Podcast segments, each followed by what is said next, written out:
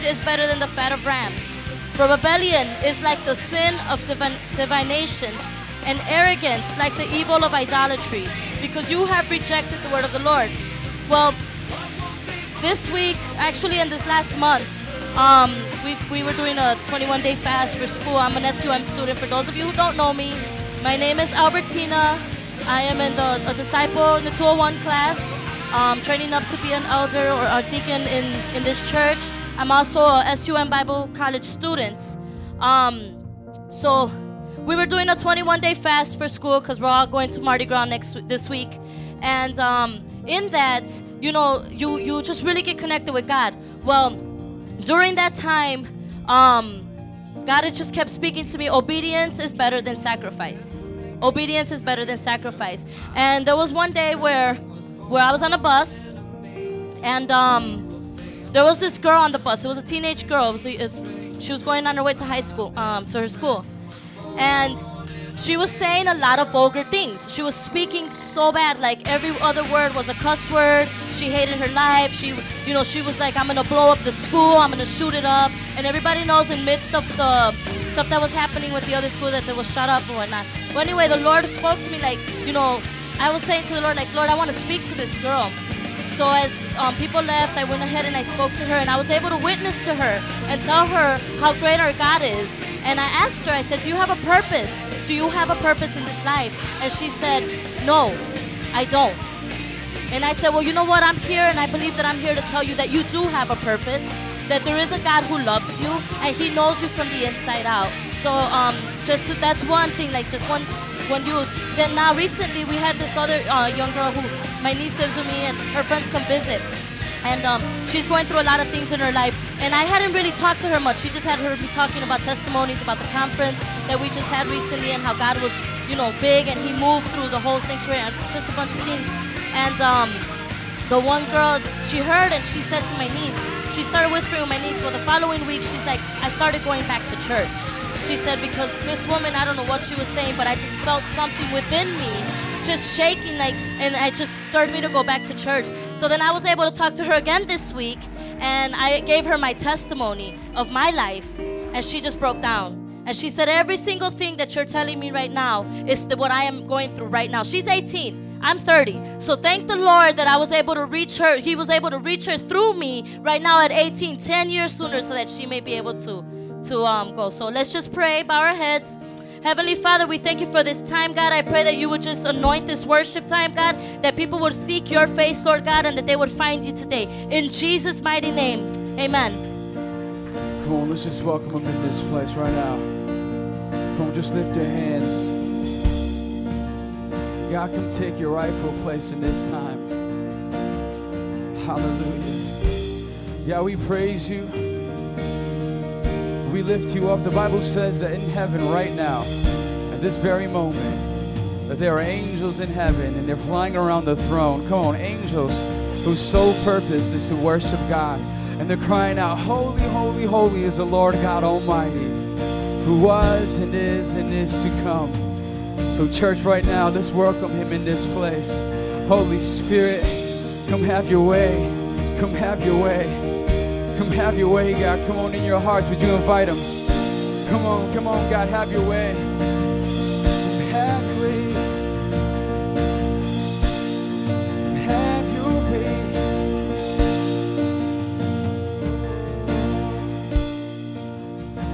Sing this song here for you.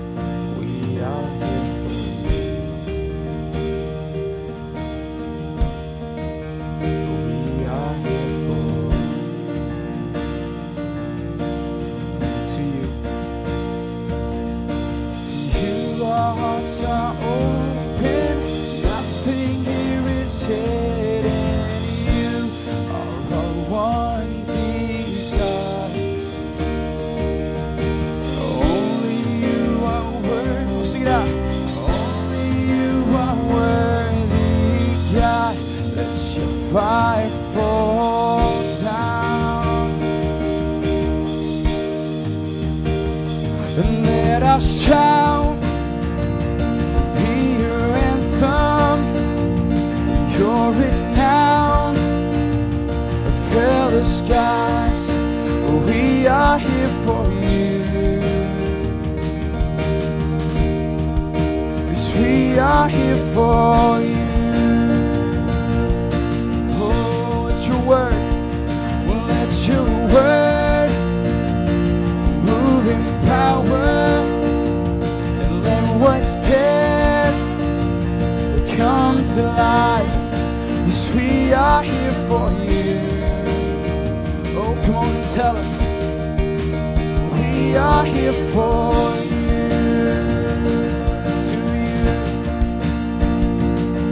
To you our hearts are open, oh, nothing here is safe.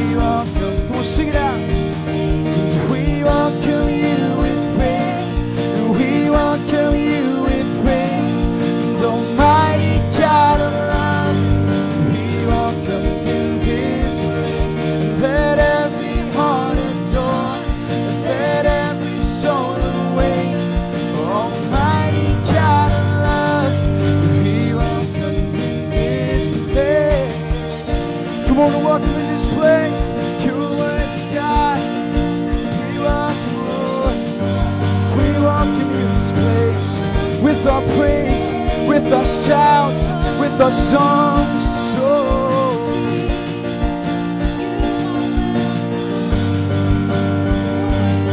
we'll sing to you. To you, our hearts are open. I think, on church, sing it out.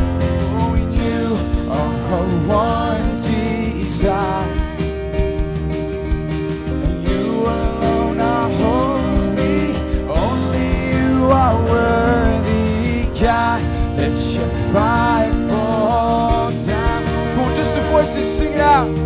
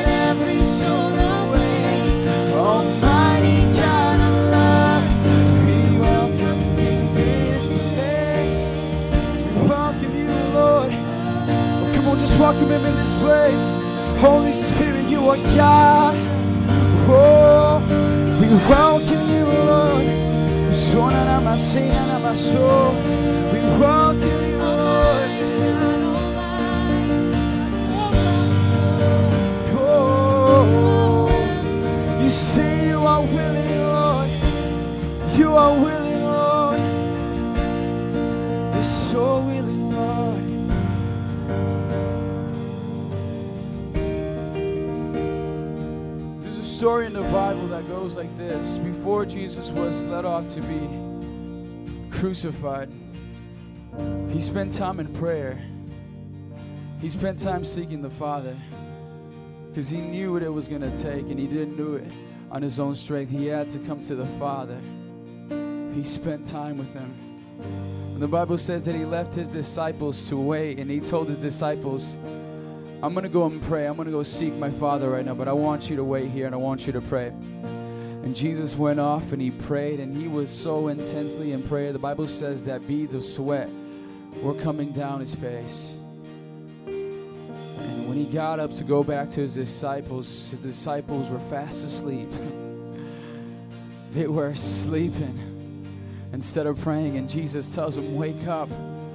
What are you doing? Don't you know the hour? Don't you know what time it is? You need to pray. And he told them that the spirit is willing, but the flesh is weak. And that's so. I don't know about you, but sometimes we can come into these houses of worship and these times of worship, and we can feel so weak, and we may not offer God anything because thank God, well, I don't have anything to give you.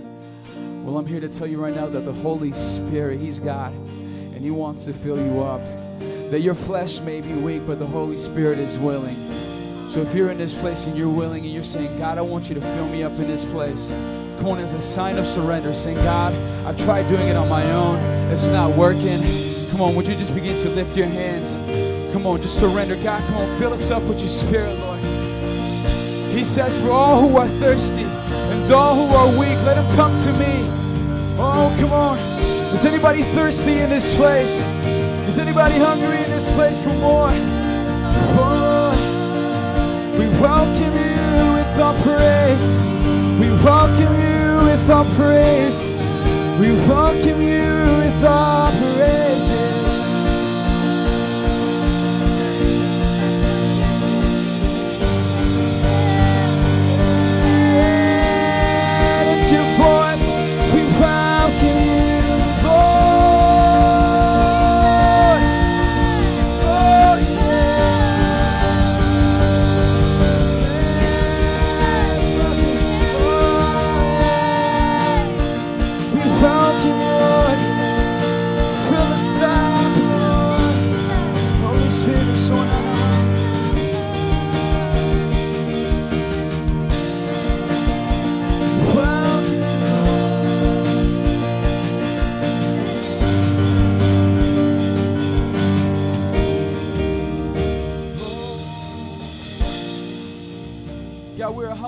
thirsty people. God, come fill us up.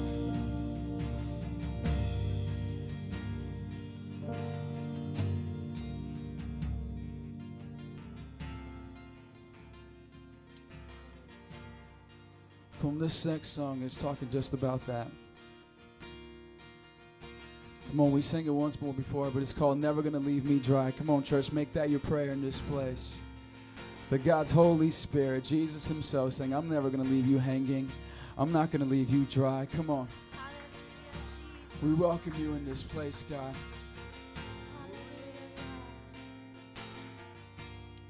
We welcome you,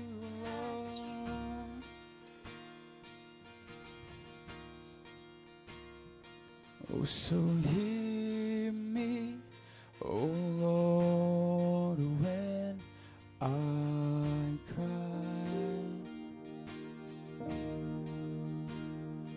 For I am broken, I'm thirsty, and I'm dry. And God may complacency my enemy in your fights. And let desperation be like David's key for my life. Come on, sing surely goodness. Oh, surely goodness and mercy follow me. My cup runneth over. My cup runneth over. And the broken and the contrite you have yet to deny.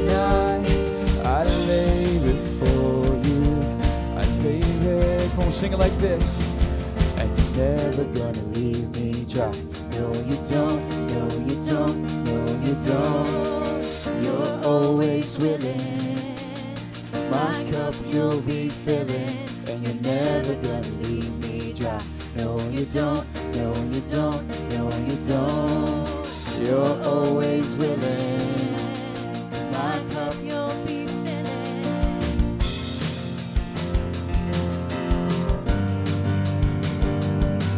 He's never gonna leave you dry. Come on, sing it. So hear me, Lord. Oh, so hear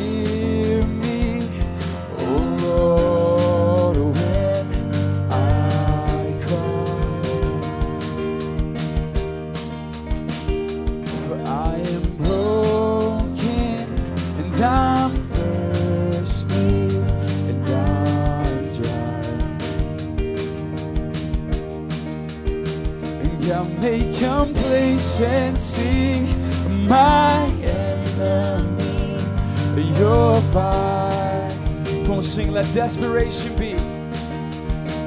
Let desperation be like David's key for my life. Come on, surely goodness, sing it out. Oh, and surely goodness and mercy follow me. My cup runneth over. My cup runneth over. And the broken the contrite you have yet to deny. I lay before you.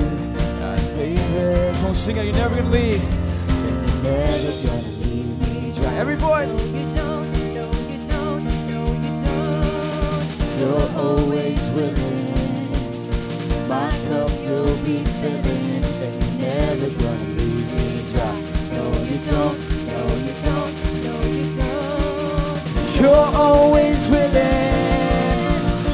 cup you'll be filling, and you're never gonna leave me dry. No, you don't. No, you don't. No, you don't. You're always willing. My cup, sing it out. And you're never gonna leave me dry. No, you don't. No, you don't. No, you don't. You're always willing. My cup, sing fill. Fill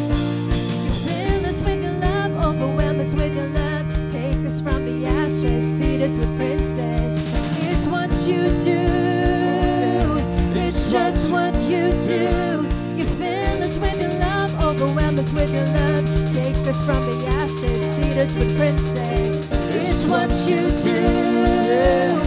It's just what you do. You fill us with your love, overwhelm us with your love. You Take us from the ashes, seat us with princes. It's what you do.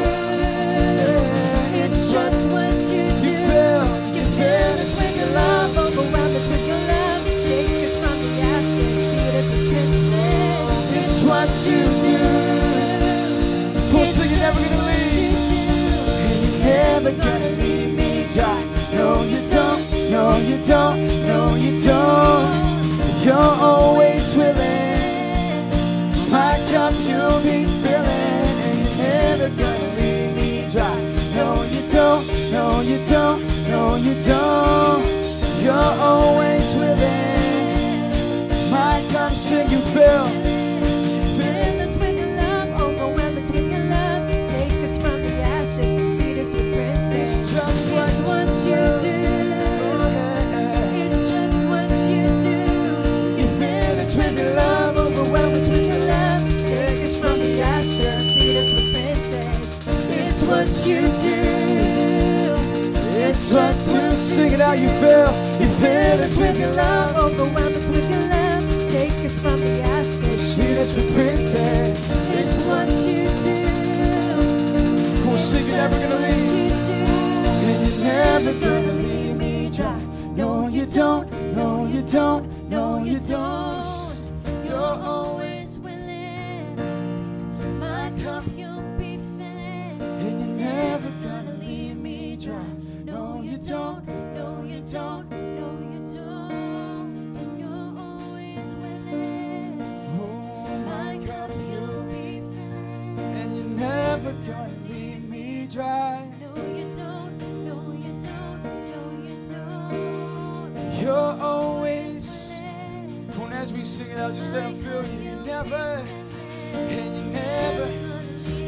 gonna leave me dry, Lord. You're never gonna leave my side, oh Jesus. You're never, and you're never gonna leave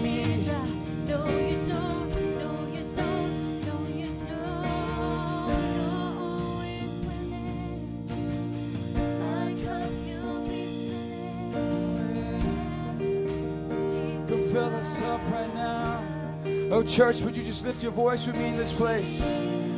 Not that it's in the shout, but isn't he worthy? Come on.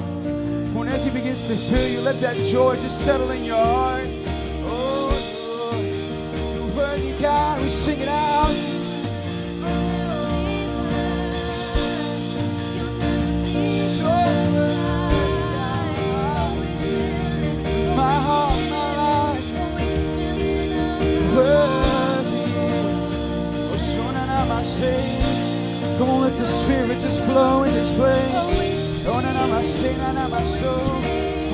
Spirit, come fill my thirsty heart.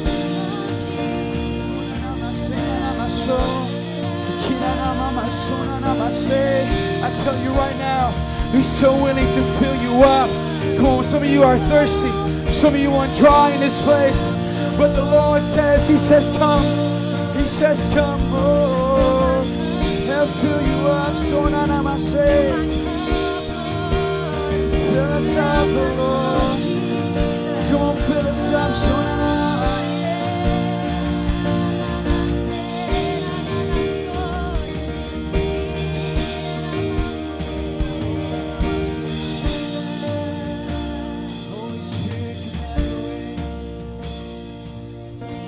Oh, you, Jesus. We thank you, God, that we can come to you anytime, anytime, any place, God, and no matter who we are or where we've been or what we've done, we can come to you. With you, there's forgiveness of sin, there is healing, there is new life. You're always willing. Hallelujah. Father, are we willing? You're always willing to meet us, to bless us, to touch us, to change our lives. Are we willing? Are we willing, Father? In the name of Jesus. Some of you are just saying, Is God really willing to bless me? Of all people, it's not even a question. He is willing to bless you. Even you that's thinking that. It doesn't matter. Because if you can't be saved, then I can't be saved. If you can't be saved, then I can't be saved, then Pastor Joe can't be saved. Nobody could be saved. If God's not willing to touch anybody, He's no respecter of persons. We want to prepare for a time of communion, something we do every first of the month. Our ushers are going to begin handing out those elements of communion. And as we do that, just ask yourself God is willing. Are you willing? Say, Am I willing? Am I willing to meet God and do what He requires and live the life that He called me to live? I just felt led this morning as we take communion to remind some of you that communion is not your means of salvation. Like you do it every week to get your sin cleansed and then you're good for the week until you until next week. The Bible says that in taking communion, A, we remember what Jesus did, and two, we proclaim what Jesus did on the cross. We remember the one time, unrepeatable event of Jesus' crucifixion, his death for the sins of the world. We remember what he's already done. I want to read from Isaiah as we pass that around. Everybody needs to have one today. I know sometimes we have folks that, for some reason or other, reject the communion. Please take it this morning. I'm going to tell you how to take it if you don't feel easy about it. Someone could bring me up a cup, please.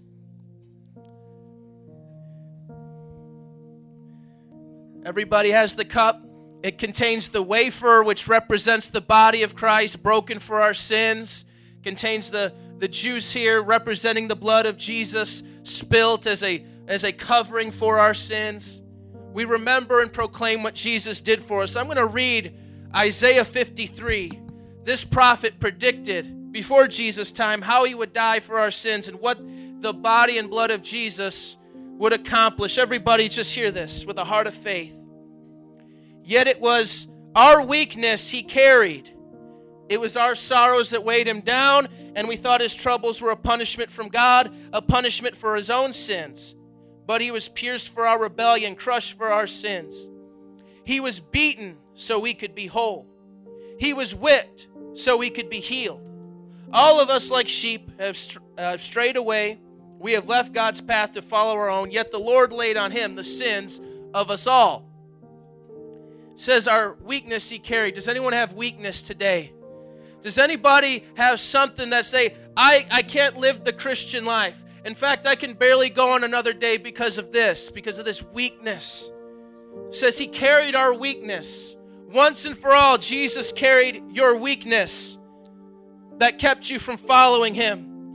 It was our sorrows that weighed him down. We know that sin brings sorrow in the world. When people sin and do evil, it brings sorrow and grief to our lives. Does anybody have sorrow this morning?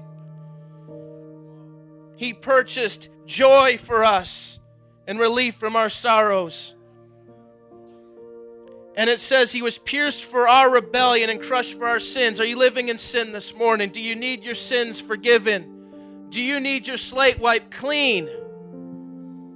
And do you need the ability to live a new life free from sin? He purchased all of the above for you. The Lord has laid on him the sin of us all. So let's take this, not in a religious heart. Again, this is not your little uh, salvation. This is not a, a something you do uh, to be saved, but you remember what Jesus did. Do it with a pure heart this morning. Everybody, let's let's get the wafer in front of us.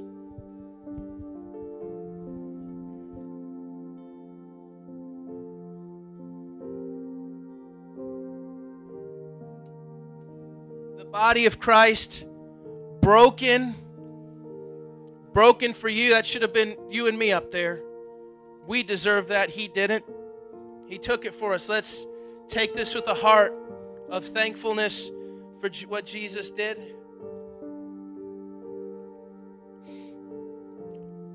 And the juice representing his blood.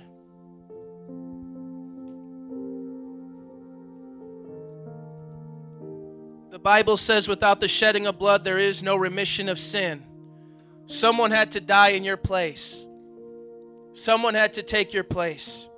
As we take this, we remember what Jesus did for our sins to be forgiven.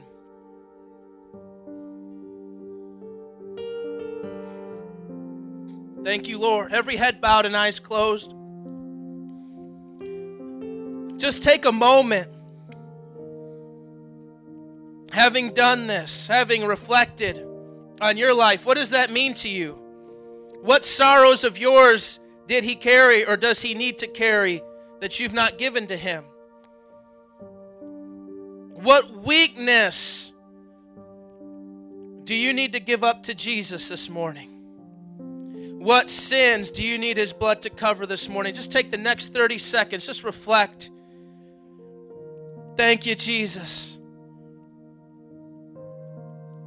Thank you, Jesus.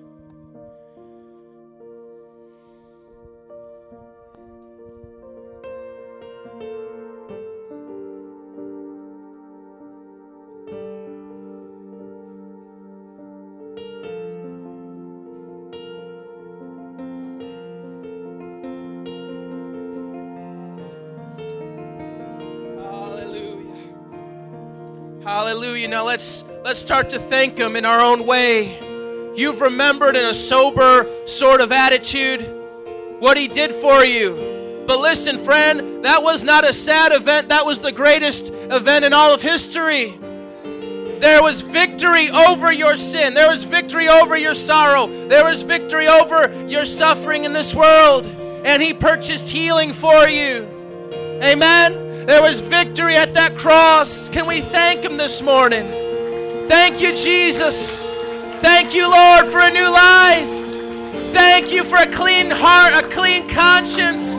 Can someone thank Him today? Who's been forgiven this morning? Who's been healed this morning? Who did God make strong this morning?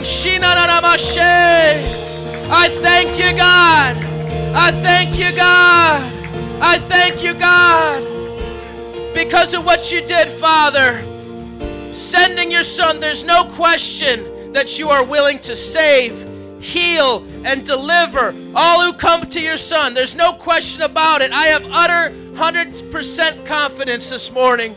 I pray a heart of faith over this congregation that they would have 100% confidence of your willingness to receive them, to save them, to bless them, to heal them, to meet their needs, to lift them up, to encourage them in the great name of Jesus because you already did it. You already sent your son, you already proved your commitment. We thank you in the great name of Jesus. And everybody said, Amen. Let's just give him some praise. Hallelujah. Hallelujah. You're good. You are good. Hallelujah. Hallelujah. You may be seated in this place. At this moment in time, we're going to uh, escort our children to King's Kids to their Sunday school, and they're going to learn some cool stuff over there. So if we can find Tina over here, we'll bring the children over there for their Sunday school lesson. Good morning. Welcome to MPI, everybody. My name is Jared, one of the pastors here. I lead up our evangelism and outreach, and we want to take a moment. We make it a priority in every service to preach to you the gospel. This is a message from God that has the power to change your life and to save your soul like nothing else can. So just hear this very carefully. Let's look at Ezekiel chapter 18 in our Bibles. Give you a quick rundown. Ezekiel was a prophet. He lived about 2,500 years ago. Some will say it's a long time. And he was preaching to the Jewish people of his day. And this was his message The word of the Lord came to me. What do you people mean by quoting this proverb about the land of Israel?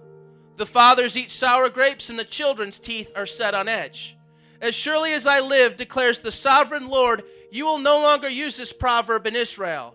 For every living soul belongs to me, the Father as well as the Son, both alike belong to me. The soul who sins is the one who will die.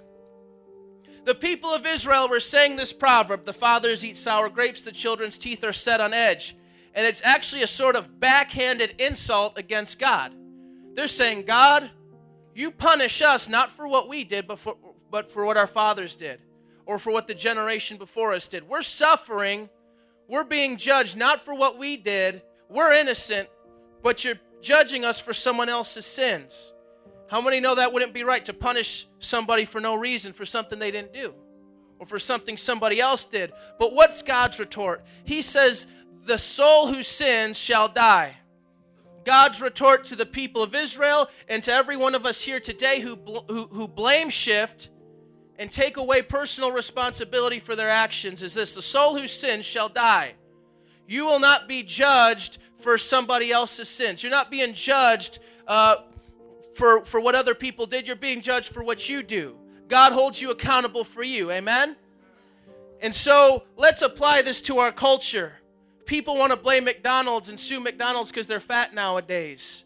Listen, no one made you get up and eat there every single day. That was all you, friend. And if you're lost today, if you're living in sin today and you're addicted to something or you're just in and your life is a mess, if you're lost, if you're going to hell today, don't blame it on your parents. I'm going to say that. Don't blame it on the church or on a pastor who didn't shake your hand once upon a time.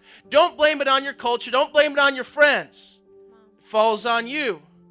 This is God's heart. I'm going to give you the short version of Ezekiel. God says it like this Say there's a righteous man. He lives to please God, he does things right uh, before the Lord. That man will live, he will be commended. But what if that man has a son who, who turns his back on God and lives in sin? It doesn't matter who his daddy is or what his daddy did. He needs, he's going to die for his own sin. That's a message to us today. You don't get saved by association. Amen? You don't get saved because your grandma prays or because your dad and your mom are Christians or because you go to a church like this. It has to happen between you and the Lord. It depends on your relationship with God and your behavior. God will judge you according to what you did. You'll stand before Him, no one will be beside you, no character witnesses, nothing of the sort. And so he says another thing. He says, Suppose there's a man who lives wickedly for a time, but he considers his ways and turns to God. He says that man will be forgiven, he will live, and his past sins will be forgotten. That's good news for a lot of us today. Amen? Except if you were born holy. I don't know anybody like that. But I got some dirt, and I need to be forgiven of it. God will wipe your slate clean today if you repent.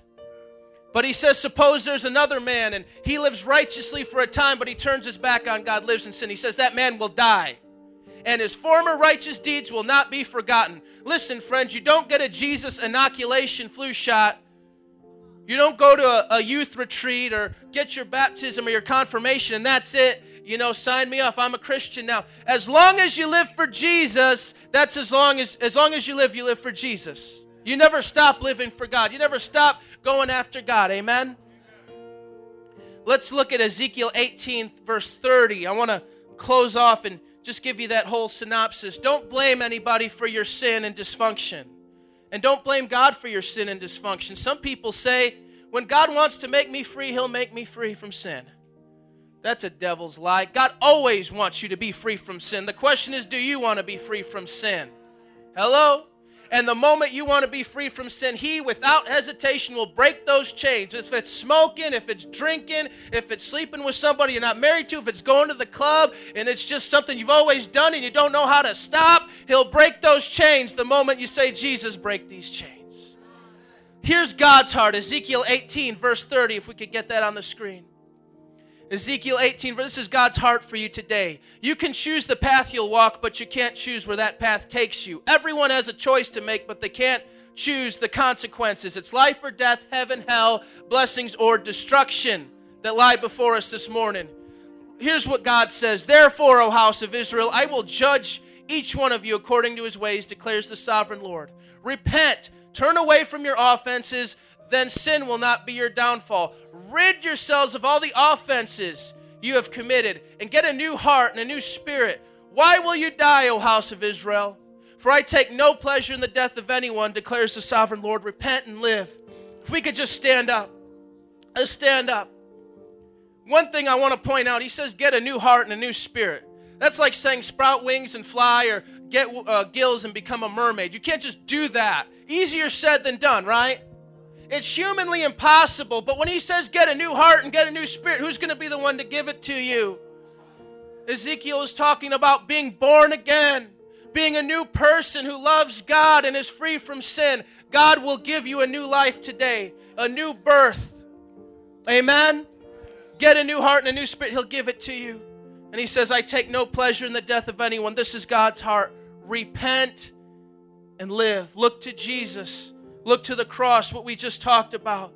It cost him his blood, friend. Will you continue in sin or will you repent and live? Every uh, head bowed and eyes closed.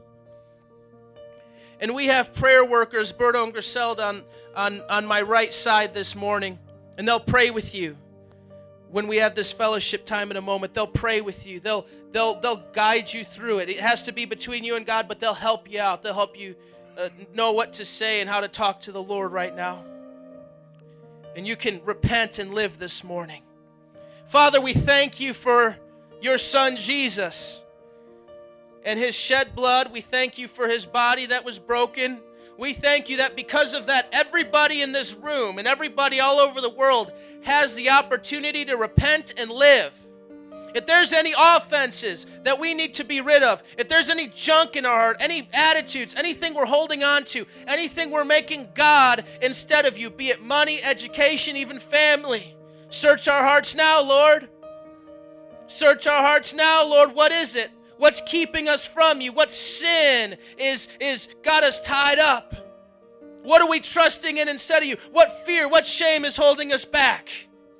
Search our hearts now, Lord. May we all repent and live in this place. Even the most seasoned Christians, we walk in repentance. God, help us. Put your finger on those sins that need to be wiped out and give us a heart of repentance and forgive us when we do repent and give us life in the great name of Jesus. And everybody said, Amen. Everybody remain standing. We're going to take a moment now to, to recite our confession of faith. This is our creed. This is what Metro Praise believes. This is what the Bible teaches. This is what Christians from the time of Jesus and the apostles have always believed. And we say this. This is our worldview. Amen. We're going to say this together at the count of three. One, two, three. I believe in one God and Creator who is the Father, Son, and the Holy Spirit. The Father who so loved the world, the Son who purchased my salvation in his death, burial, and resurrection, and the Holy Spirit who makes me new and abides in me forever. I believe in the perfect Holy Bible that reveals God's purposes and plans for my life. I believe in the second coming of Jesus, who will judge the living and the dead. I believe in the eternal reward of believers in Jesus and the eternal punishment for all unbelievers in Jesus. I believe in the United Church of Jesus Christ, built upon apostles and prophets, elders and deacons, in which the gates of hell shall not prevail. I believe in the salvation for all mankind. It is by faith alone, in Christ alone, by God's grace alone, and for the glory of God alone. Amen. Give him a shout of praise. We're going to fellowship now. Greet, greet three people you never met yet. Tell them you love them this morning.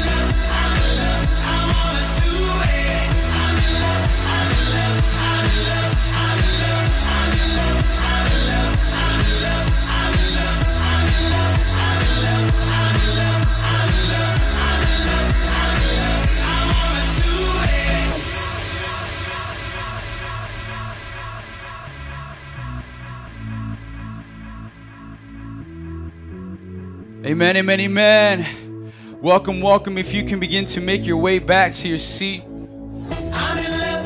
Hallelujah. It's good to be in the house of the Lord this morning. Can I get an amen? That didn't sound too convincing. The Super Bowl's later on, and some of y'all are going to be shouting a lot louder than that. So it's good to be in the house of the Lord this morning. Amen. Hallelujah. Every Sunday, 10 a.m., the house of God, we come together and say, God, this is your place to rock and roll. Holy Spirit to come and touch us every Sunday. Okay? We ain't moving, we ain't going nowhere. So you can invite somebody and say, hey, you know what? Next week, I want you to come out, check out my service, because God's going to be there. Amen. Every Sunday, 10 a.m., Metro Praise International. Got some cool things going on throughout the week. Wednesdays, King's Kid, we have a new time for you. We are now meeting Wednesdays at 6:30. Can somebody say 6:30?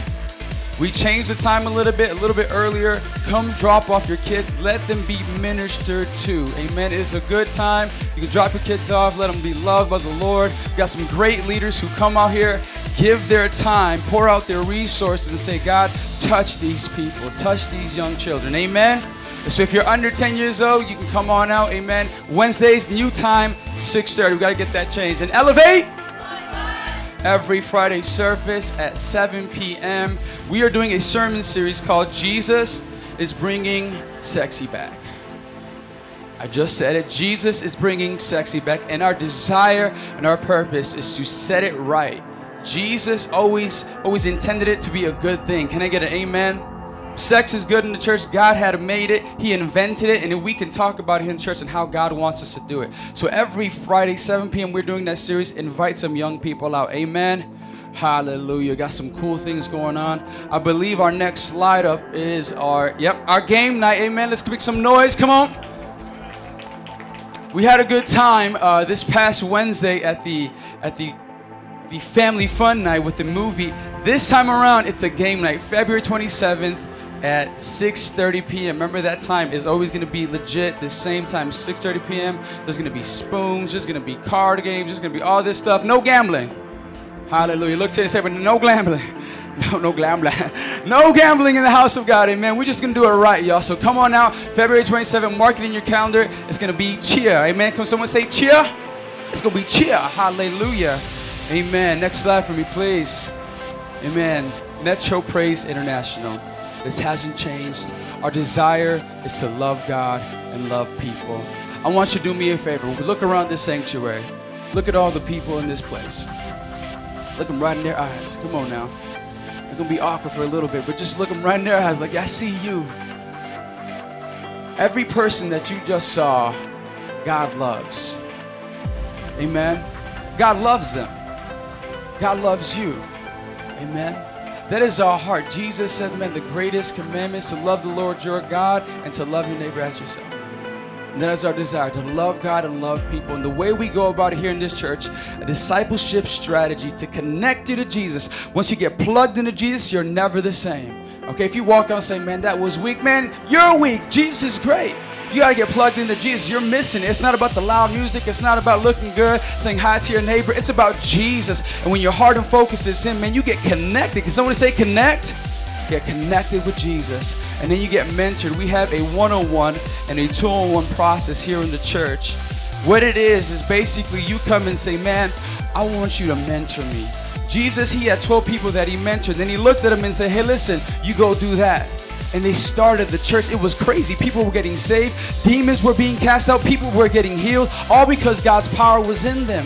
How many of y'all want God's power in your life? Come on now, for your family, for your job, not just here on church, but you get mentored, amen. Then we send you out so that when you go back home to your job place or wherever you may be, the power of God can be with you. It's not one of the things that just the pastors have it. No, just the pastors go out, just the crazy people. No, you go out, amen. You go out, you tell people about Jesus and let him know, let them know rather that he loves them. Amen. And our goal here is 100,000 disciples in Chicago, 50 churches to plant with 100, 500 around the world. Y'all believe we can do it? Come on, say amen. Hallelujah. Jesus is doing it. Amen. We're going to prepare to give our tithes and offering. Amen. Our tithes is 10% of your total income. Offering is whatever you give unto God after your tithe. Amen. How many of you guys are blessed of the Lord? Come on, just raise your hand. Blessed. Amen. Know, when we come to this point of tithes and offerings, sometimes it can get intense, like, whoa, I'm blessed, but I don't want to give. You know, a lot of the times, God always challenges us as people within our personal walk with God, man, to grow closer, to grow deeper. And one of the times, many of the times, He's going to challenge you to give. You know, He wants to remind you that everything that's in your hands is not going to save you. Hello? That everything in your hand is not your faith. Like I have faith in God because there's money in the bank. What happens if there's no money in the bank? Do you still have faith in God? Amen. Faith is not one of these things because we have money, we have things, objects. Now we can come to church happy. Faith in God is always your belief in Him and trusting in Him. And when it comes to this area of finances, it gets tight. You hear in the news everywhere that man, it is rough. They're giving percentages of people still without jobs. Unemployment is off the charts. Remember, we believe in God can do something great in this economy. Amen. But even if it's bad, He can still bless His people. Hello?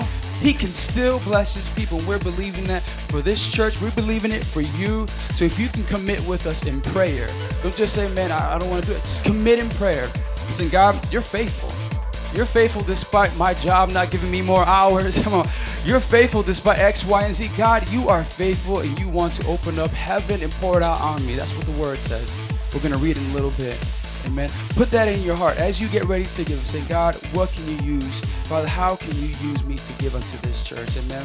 Mission offerings, way we got that money's going to missions. We're saving it up. We have some cool things going out throughout the church. Come on, be blessed as you give. Amen. We got the online giving. We're gonna say this verse in closing. Luke 6:38. If you can stand to your feet for me, please. Hallelujah. Luke 6:38. This is the passage I was talking about. Let me explain it really quickly. It says, "Give, and it will be given to you." Right? If you give, you get back. That's what it just said. Give, and it will be given to you. All right. A good measure, pressed down and shaken together, will be running over. I like this example. Anybody ever been to the movie theater? Ask for popcorn. All right the fluffy little popcorn, and sometimes you get that little bag and it's just like there's nothing in here. All right, imagine if the person giving you the popcorn were to say, you know what, I'm gonna bless you. The extra butter, and guess what? They're pushing down the popcorn, and then they're putting out more popcorn, and the popcorn's overflowing from the top. You're just like, what? Right? You know what I'm saying? That's what it's saying right here. A good measure pressed down, like it's gonna fit everything in there, pressed down, shaken together, and running over will be poured into your lap with the measure you use it be measured to you. Amen. So let's read this out now that we know what it is. The popcorn example out, but now the Bible is like, God, your heart, faith. Come on now. Luke 6 38. Let's read it nice and loud. One, two, three. Give, and it will be given to you. A good measure, pressed down, shaken together, and running over will be poured into your lap. For with the measure you use, it will be measured to you. Let's pray. Father, you are crazy good. Father, in heaven, you're not broke. The light bills are not paid. Father, in heaven, there is glory, there is riches. Father, you own, you own the cattle of a thousand hills. And we believe, God, that your desire is to bless your church, to provide for your people, God. God, I pray for people going through some hard times right now. Come on.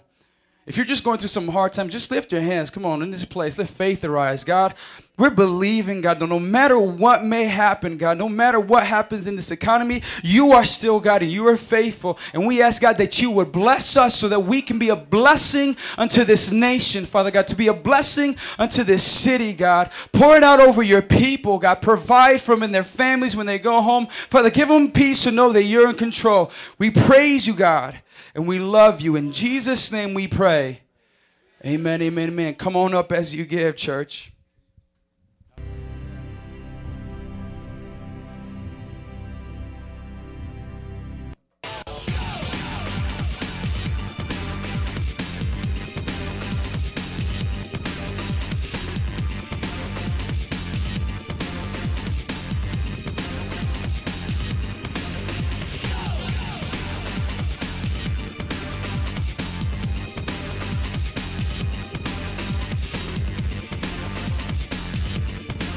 And how many of y'all love Jesus? Make some noise. Come on. Amen. Sid, will you come and grab these books real quick? Man, I have a special guest for you guys, all the way from the south where it's warm right now, all the way from New Orleans, Pastor Corey Hicks. Would you come up, Pastor Corey Hicks? Man, he was rapping for our youth. He was doing some great things. I'm going to tell you about how you can get one of these CDs.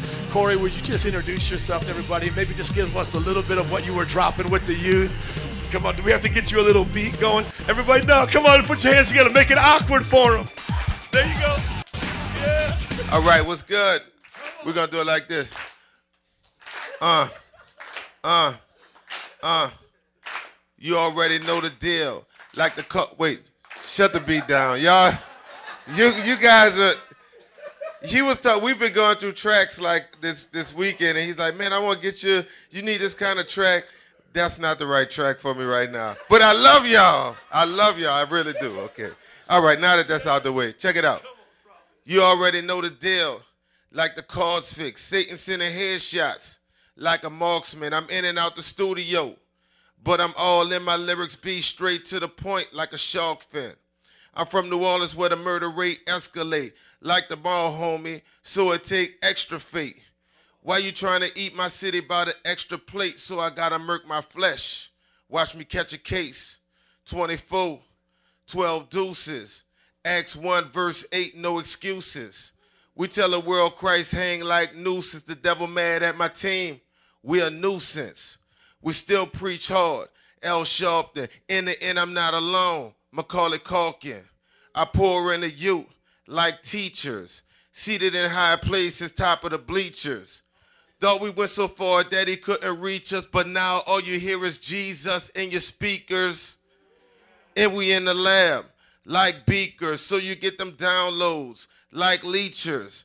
Torrent, torrent, repping the master, getting the word out, out, out. Tweetcaster, get them L's up, get them L's high. I follow with my cross like them 12 guys. I'm trying to raise the dead, open blind eyes, and see cats walk that used to be paralyzed.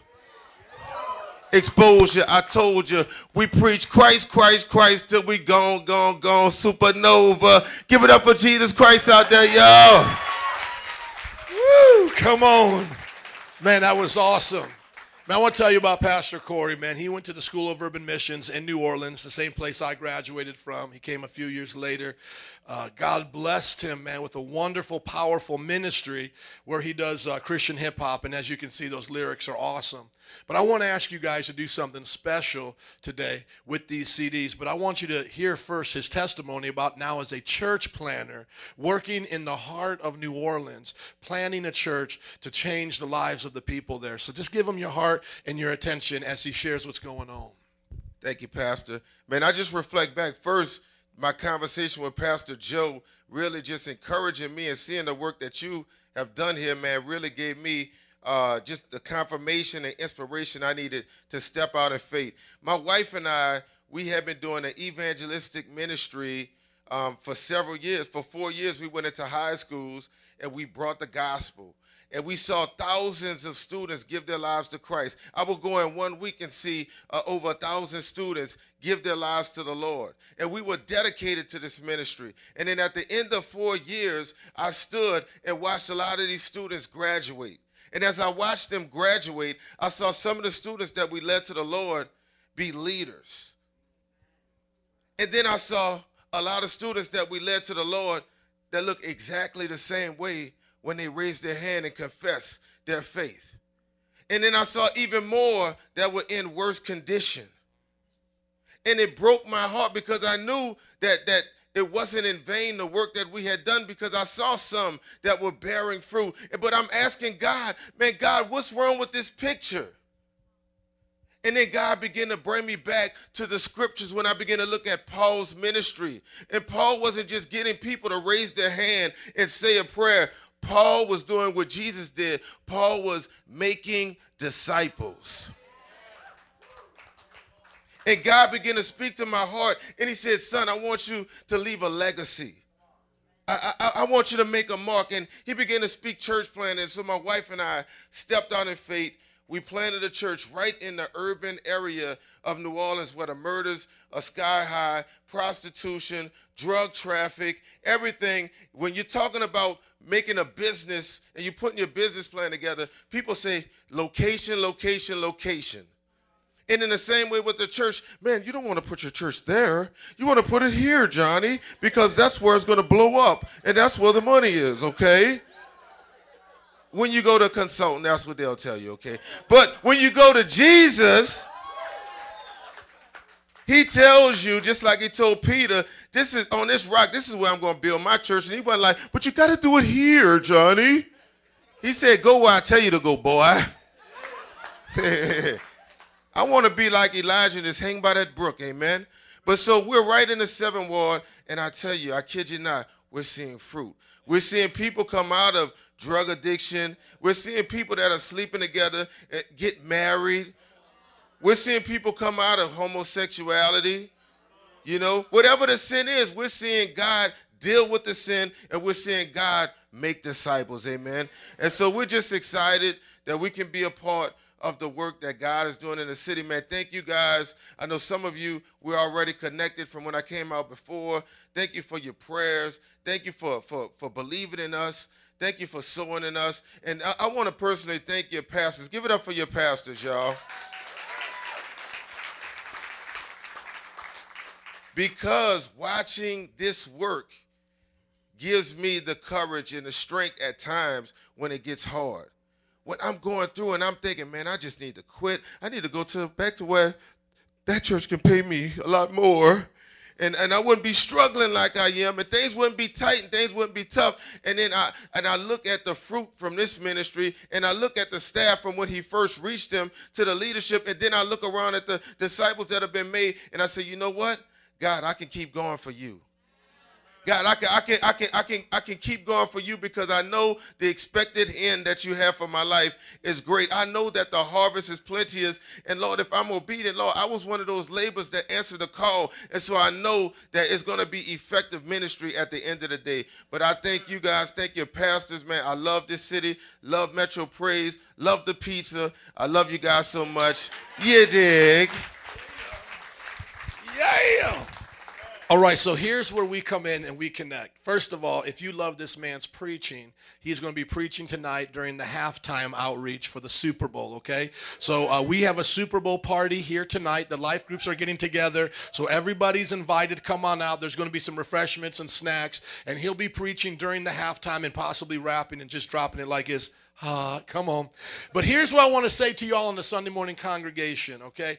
We pledged as a church to buy 20 CDs to support his ministry. So I want you today to pray about getting one of these CDs, only $10. And it's not like in the sense of we're just buying music, because he gives it away. It's on YouTube. You can listen to it. But what we're doing is we want to support him, and then not just as a rapper, because that's his tool that he's reaching out with, but we want to support the church that's making the disciples. So he'll have them in the back. You can give it to him. I mean, just bless them and, and take one, hand them out, buy a few. He'll have them tonight at the Super Bowl party. So bring your friends out tonight and he'll be hooking it up. Amen.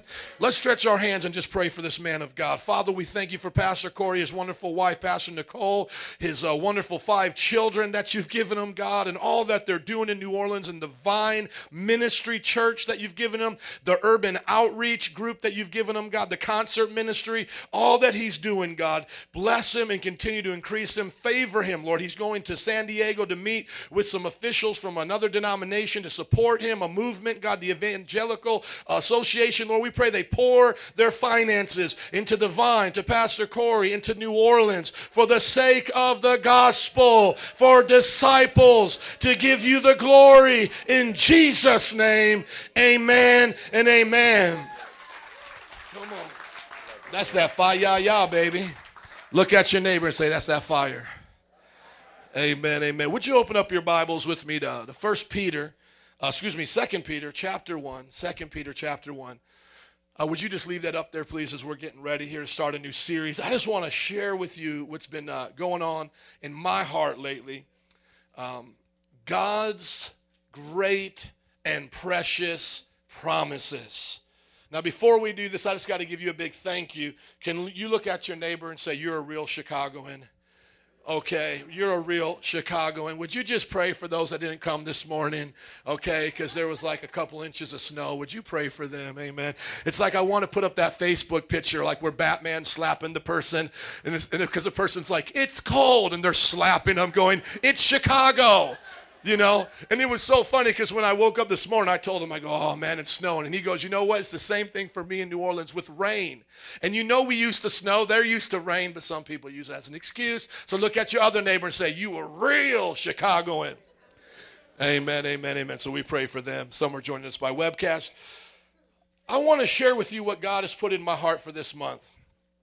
We have a church that is dedicated to discipleship, dedicated to the teachings of Christ. Jesus said, Go into all the world, make disciples, teach them to obey everything I've commanded you. Everybody say, everything. Thank you. So when you come to Metro Praise, you will hear everything. When we had the shooting at Newtown, you heard everything that America needed to do to get right with God. Amen. I mean, didn't you hear about our sins as a nation and the violence we're allowing on the streets? And we just had a precious young lady die on the south side. I don't know if you've seen that. She was at the inauguration, came back, and the school would not even let her be in the lobby the students did a sit-in and said, man, we, we, we got to stay in the lobby before the bus and our parents come. But the school is so tired of all the violence, they pushed them out of the school.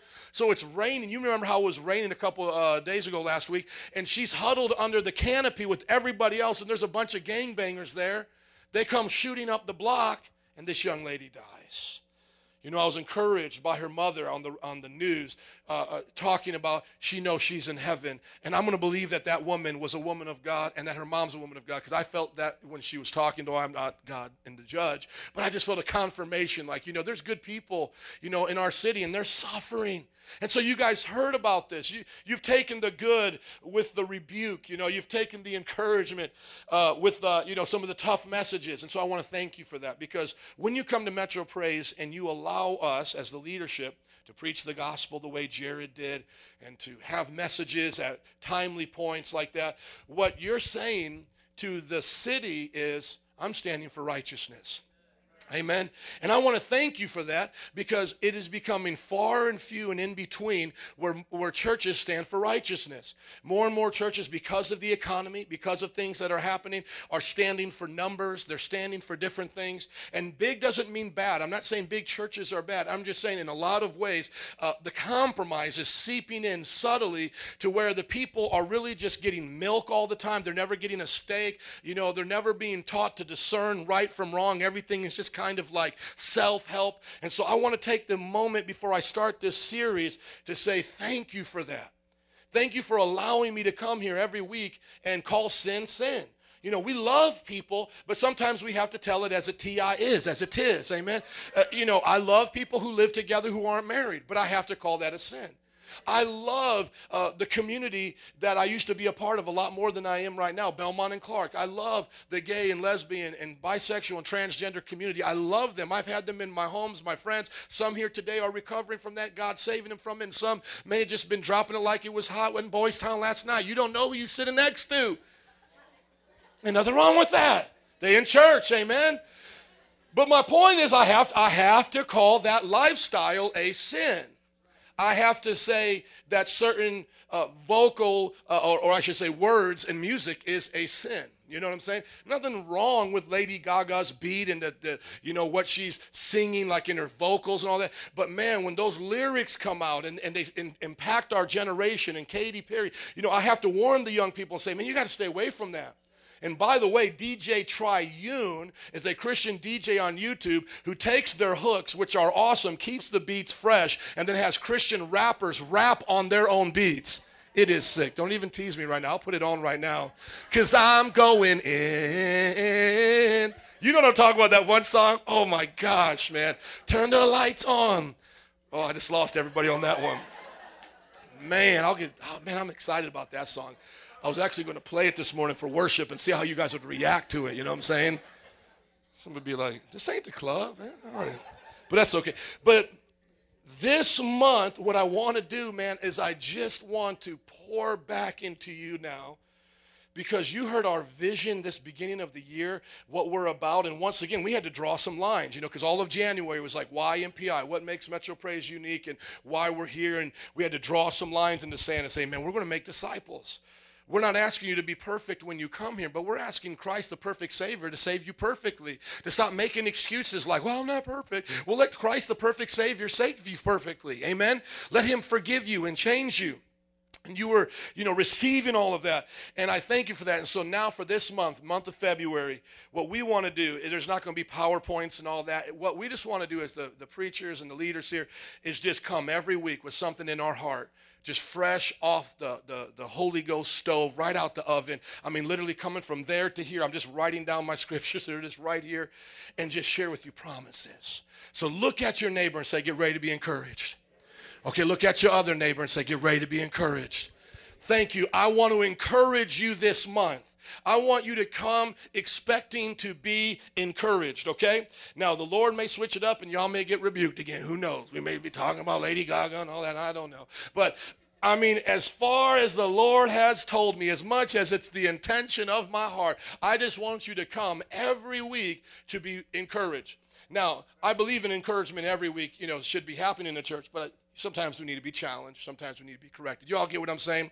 As a matter of fact, when you look at 2 Timothy, the Bible says, you know, preach the word, be ready in season and out in season, correct, rebuke, and exhort, build up, which is like uh, encourage. And so we should always be serving you a good balanced diet of your proteins, your carbohydrates, and your vegetables. Everybody with me? All right, will you go there now to 2 uh, Peter chapter 1, verse 3, new series God's great and precious promises. And I want to give you the, the passage of where this comes from and why this is so important to us today. Uh, starting in verse 3 of chapter 1 of Second Peter. His divine power has given us everything we need for life and godliness through our knowledge of Him who called us by His own glory and goodness. See, y'all getting encouraged right now. Come on. It's just like trickling in right now. I want you to stop and think about what this powerful verse is. Normally, I read a whole passage, you know, and then we go verse by verse. But there was so much in here, I have to take my time as I'm reading the passage. Otherwise, we'll be here till tomorrow morning, and then you'll get discouraged because I encouraged you too much. Okay? So, too much encouragement becomes discouragement. You know what I'm saying? Okay, so I'm to try to like just summarize what God's been put it in my heart. But look at verse 3. His divine what? Come on, his divine Shout it out one, two, three. Power! His divine power has given us everything we need for life and godliness. Okay, let's just break it down. His divine power. We, as the body of Christ, Christians, can come to a God that has all the power. He has all the power, divine power. That means God kind of power. Does God's power ever run short? Does God's power ever need a jump start? Like maybe your car this morning needed a jump start. I know Pastor Adam's car hasn't been working too well in the winter. Pray for him. Somebody help winterize his car. I feel bad for. It. Did it start this morning? Amen. But sometimes you know what Pastor Adam's car needs a jump start, something going on in there. Do you think Jesus ever needs a jump start? Do you think he ever has to say to all the angels, hey guys, let's all get together and sing worship songs to me so my Jesus o meter will go higher? I don't know if you guys ever remember seeing the movie Elf, you know what I'm saying, with Will Ferrell, and like the Santa Claus meter had to go high, and it's like, you know, the the, the you know, the more that they sang, the more the Santa meter went up. You know, so does Jesus need all of this praise? It's like, okay, we're almost there. I'm almost at miracle working power. Come on, keep singing, keep singing. Okay, I can do a miracle. Where's one place I can do a miracle now? Come on, doesn't he have all the power? Man, are you blown away when you look at the stars at night? Are you blown away when you go to the ocean? Are you blown away when you look at the mountain ranges? Like right now on Netflix, I'm like all into this Everest show right now, them climbing Mount Everest. It's like blows me away. Like our God did that. These people climb 29,000 feet, which is the same height that, that jets fly at. And they go there just to like stare at and say they did it. And I'm like, man, God made the earth so beautiful. And then when you look at his creation, now, guys and girls, you got to guard your heart right now. But just look at your neighbor and say, You are fearfully and wonderfully made. Look at you. Look at you. Look at you. Now, husbands and wives, you, you can get a little, come on, you can get a little romantic with it. You fearfully and wonderfully made. Oh, where's my wife at? Look at you, hot mama, wearing your boots and all that coming to church correct. Oh, thank you, Jesus. He has so much power. He made the human race, He made human beings. Evolution does not explain the complexity of human life. Evolution doesn't explain the uniqueness of the experience that uh, people that you and I face every day with love and the complexity of relationships. This is not explained by random chance and mutations, slow time, and and uh, you know, you know, from the goo to you through the zoo. You know, from the goo of the early stages of evolution, you know, to the zoo to you. You know, we weren't created like that in some slow, like evolutionary process. God created us as we are. It's like going to Mount Rushmore, seeing the faces of the presidents there, and going, look at what rain and wind did over time. No, wind and rain did not make Mount Rushmore over a million years. A creator went up there and chiseled it out. And you are wonderfully and powerfully made by God's grace. So when we look at his divine power, we can also look to the Bible. We can see creation. We can see the cross. We can see him casting out demons. Sometimes people think God and the devil are arm wrestling. You know what I'm saying? Like this is like some UFC fight that you want to tell all your friends to come to because Jesus and the devil are going to get it on, and Jesus at the last minute is going to put some armbar on him. That ain't how it is. When Jesus came to this earth, the reason why he died and suffered is because he had to be the lamb slain for our sins. He didn't come like and he was fighting the devil and the devil said, I'm going to knock you out, sucker. And boom, knocked him out on the cross. And here he is, that white, skinny, emaciated, blonde hair, blue eyed Jesus that you see in some old people's houses. It's like, you know, he just like breathed his last little breath, a little Tito, Jesus. No, he was a manly man and he took it for us. But when he died, the Bible says his body died, took the sacrifice. He went down into death, hell, and the grave, whooped the devil, stomped on him like a scorpion, took back all of the authority, and came resurrected. That's why when Peter was like slicing off an ear, he's like, man, you don't got to slice off no ear. I got a legion of angels that can drop nuclear bombs, Sodom and Gomorrah on this place.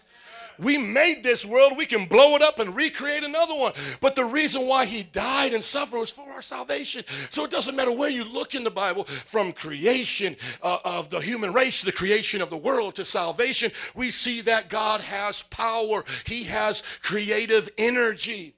He has creative ability. And the Bible is saying that through his divine, God, omnipotent, all power, he gives us everything we need. Somebody say everything. Everything you need.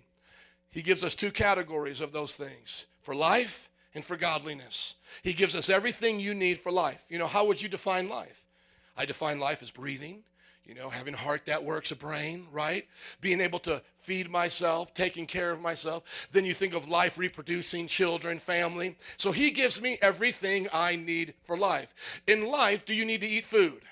God will give you those things. To have uh, food in your life, do you need a job to get those things? God can give you ability and skills to work to have those things. Then the Bible says that He will give us everything we need for godliness, everything we need to be God like. Everybody say God like. Thank you. The word godliness means to be like God. How many of you guys want to be like Jesus? How many think there's too many people today that are like the devil, right? They're like the devil. How many want to be like God?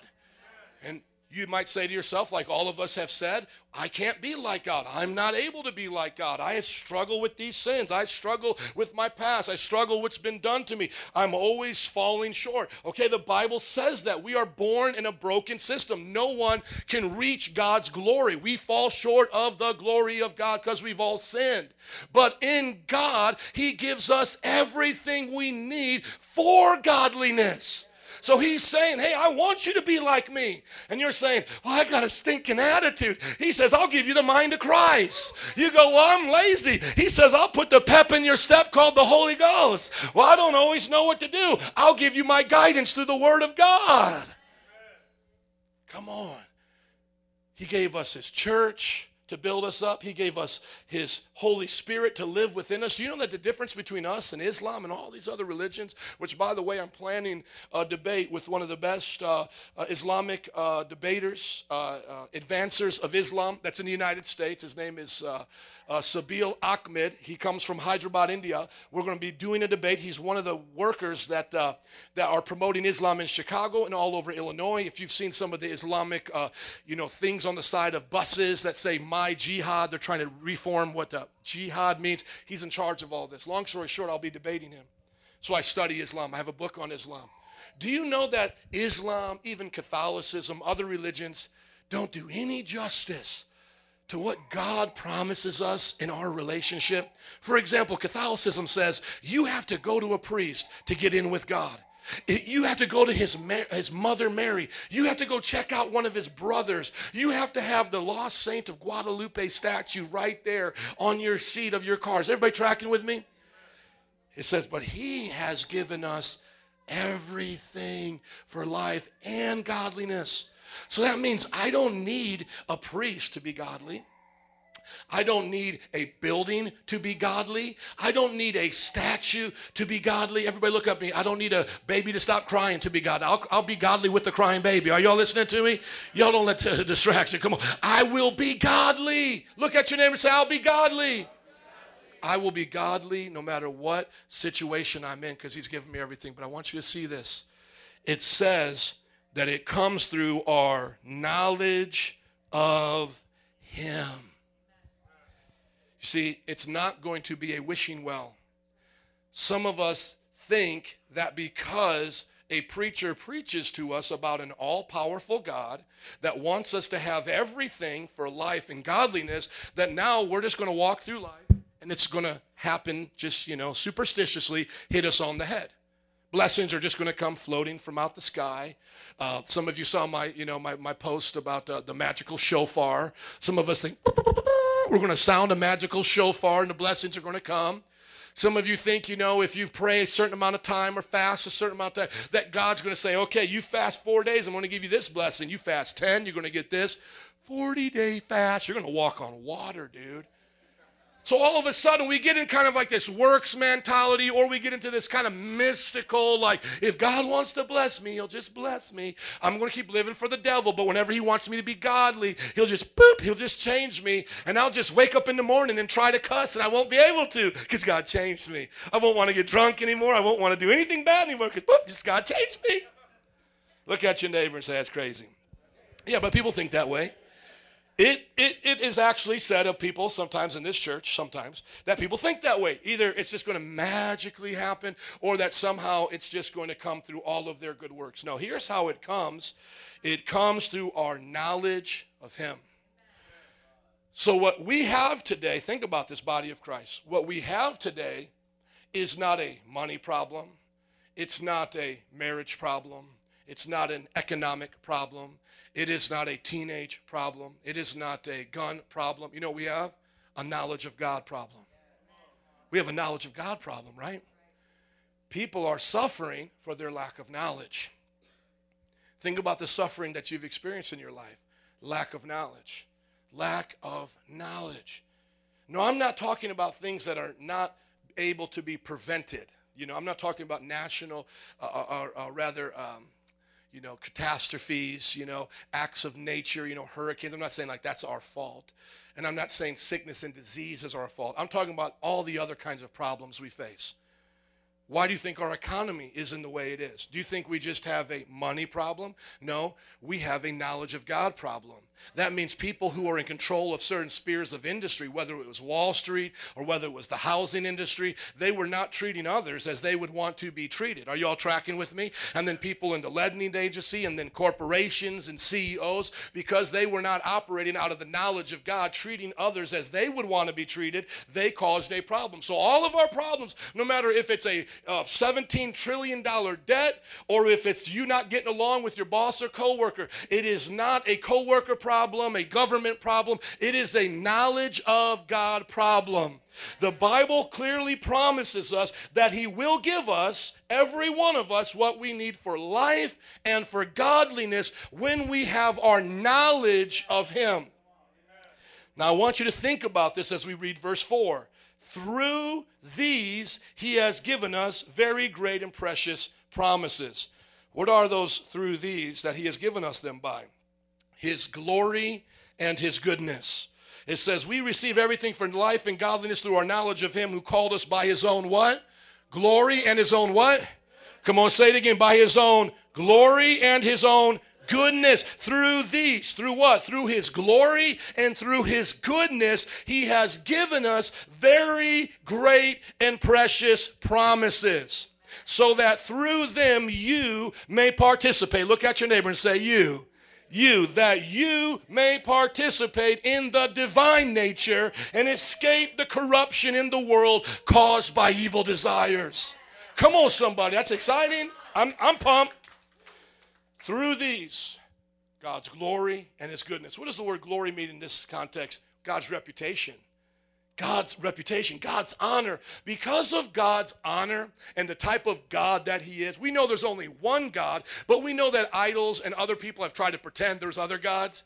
Well, when those stories of gods were really being studied and thought, saw, uh, saw for what they were, we found out that the gods were really just bigger egos of man. So when the Greeks came together and started making a god called Zeus, he just became like a big old pimp. Like he just wanted to take all your women, he wanted to control everything. But what we learn in the Bible is that our God is not like that. That his reputation, even in the times of the, the Egyptians and the Greeks and the Babylonians, when they were worshiping all these other gods, when he came on the scene, he said, I don't want you to sacrifice your children to me. I, I don't want women to be prostitutes in the temple. Do you know that during the time of the New Testament, the Greek gods told the women to be prostitutes? Like, how convenient, right? Like, how convenient. Like, he wants you to be a prostitute. Thus says Zeus and women began to do it. Absolutely. And then you know what happened? Some dudes got in it and said i don't just don't want i just don't want ladies being prostitutes. I want this dude to be a prostitute. So they started making male prostitutes. Y'all looking at me like i'm telling a story. Yeah you don't know if to laugh or just, just be disgusted but it was true. The greek gods told women to be prostitutes told men to be prostitutes. Research sexual exploitation, sacrificing of children, asking people to do things. You know, when I look at a lot of the false religions today, we don't understand how devastating this is for people. What if I told you this? God doesn't love you unless you love Him first. God will not provide or take care of you unless you earn it first. And you would say, Well, how do I earn it? Pray five times a day. Well, what do I pray? These prayers. Where do I face? That way. What else do I have to do? You have to fast for 40 days. What else do I have to do? Sometime in your life, you got to travel to another place. See, that's what other religions teach. But the Bible says, think about this. Our great God says that He wants to give us everything for life and godliness through our knowledge of Him. Why? Because of His reputation. Because He's saying, all of these guys here, these gods, these religions, they're fakes and phonies. For my reputation, for the kingdom that is up there, I want it to come down here so that people will know I'm a good God, that my love endures forever. How many know God, our God, the Yahweh of the Old Testament, Father, Son, Holy Holy Spirit is a good God, all loving, compassionate, merciful, slow to anger. Oh, He's a good God. So, why does He want us to be in this world without having hope? He doesn't. He wants us to go through the pain, the troubles, the sorrows of life, knowing His reputation's at stake. When you begin to go through things, it's His reputation that's now at stake. Will He be the God that gets honor on your job? So that you can testify. and Say, man, God's given me favor with the customers. Man, I've been trying to do this too, and man, I don't get the same amount of customers. Yeah, God's been favoring me. He's a good God. He takes care of me.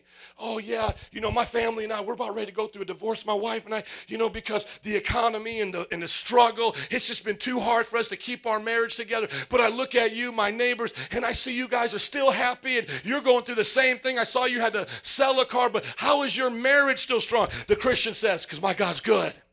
It doesn't mean I don't have to sacrifice. It doesn't mean I don't lose a job, but I'm not losing life and I'm not losing godliness because God is good to me all the time. Amen. God is good and all the time. I got four people that remember that. It says, through these, his glory and his goodness, his reputation and his goodness. We know what goodness is. It means he's not bad. It means he's not going to do things to hurt you. He's not going to allow you to go through things that in the end will be worse off for you. You know, they were asking a Christian philosopher about the problem of suffering and saying, you know, you're pretty smart. You're a philosopher. William Lane Craig. He just did a debate in Lafayette with an atheist, uh, Indiana.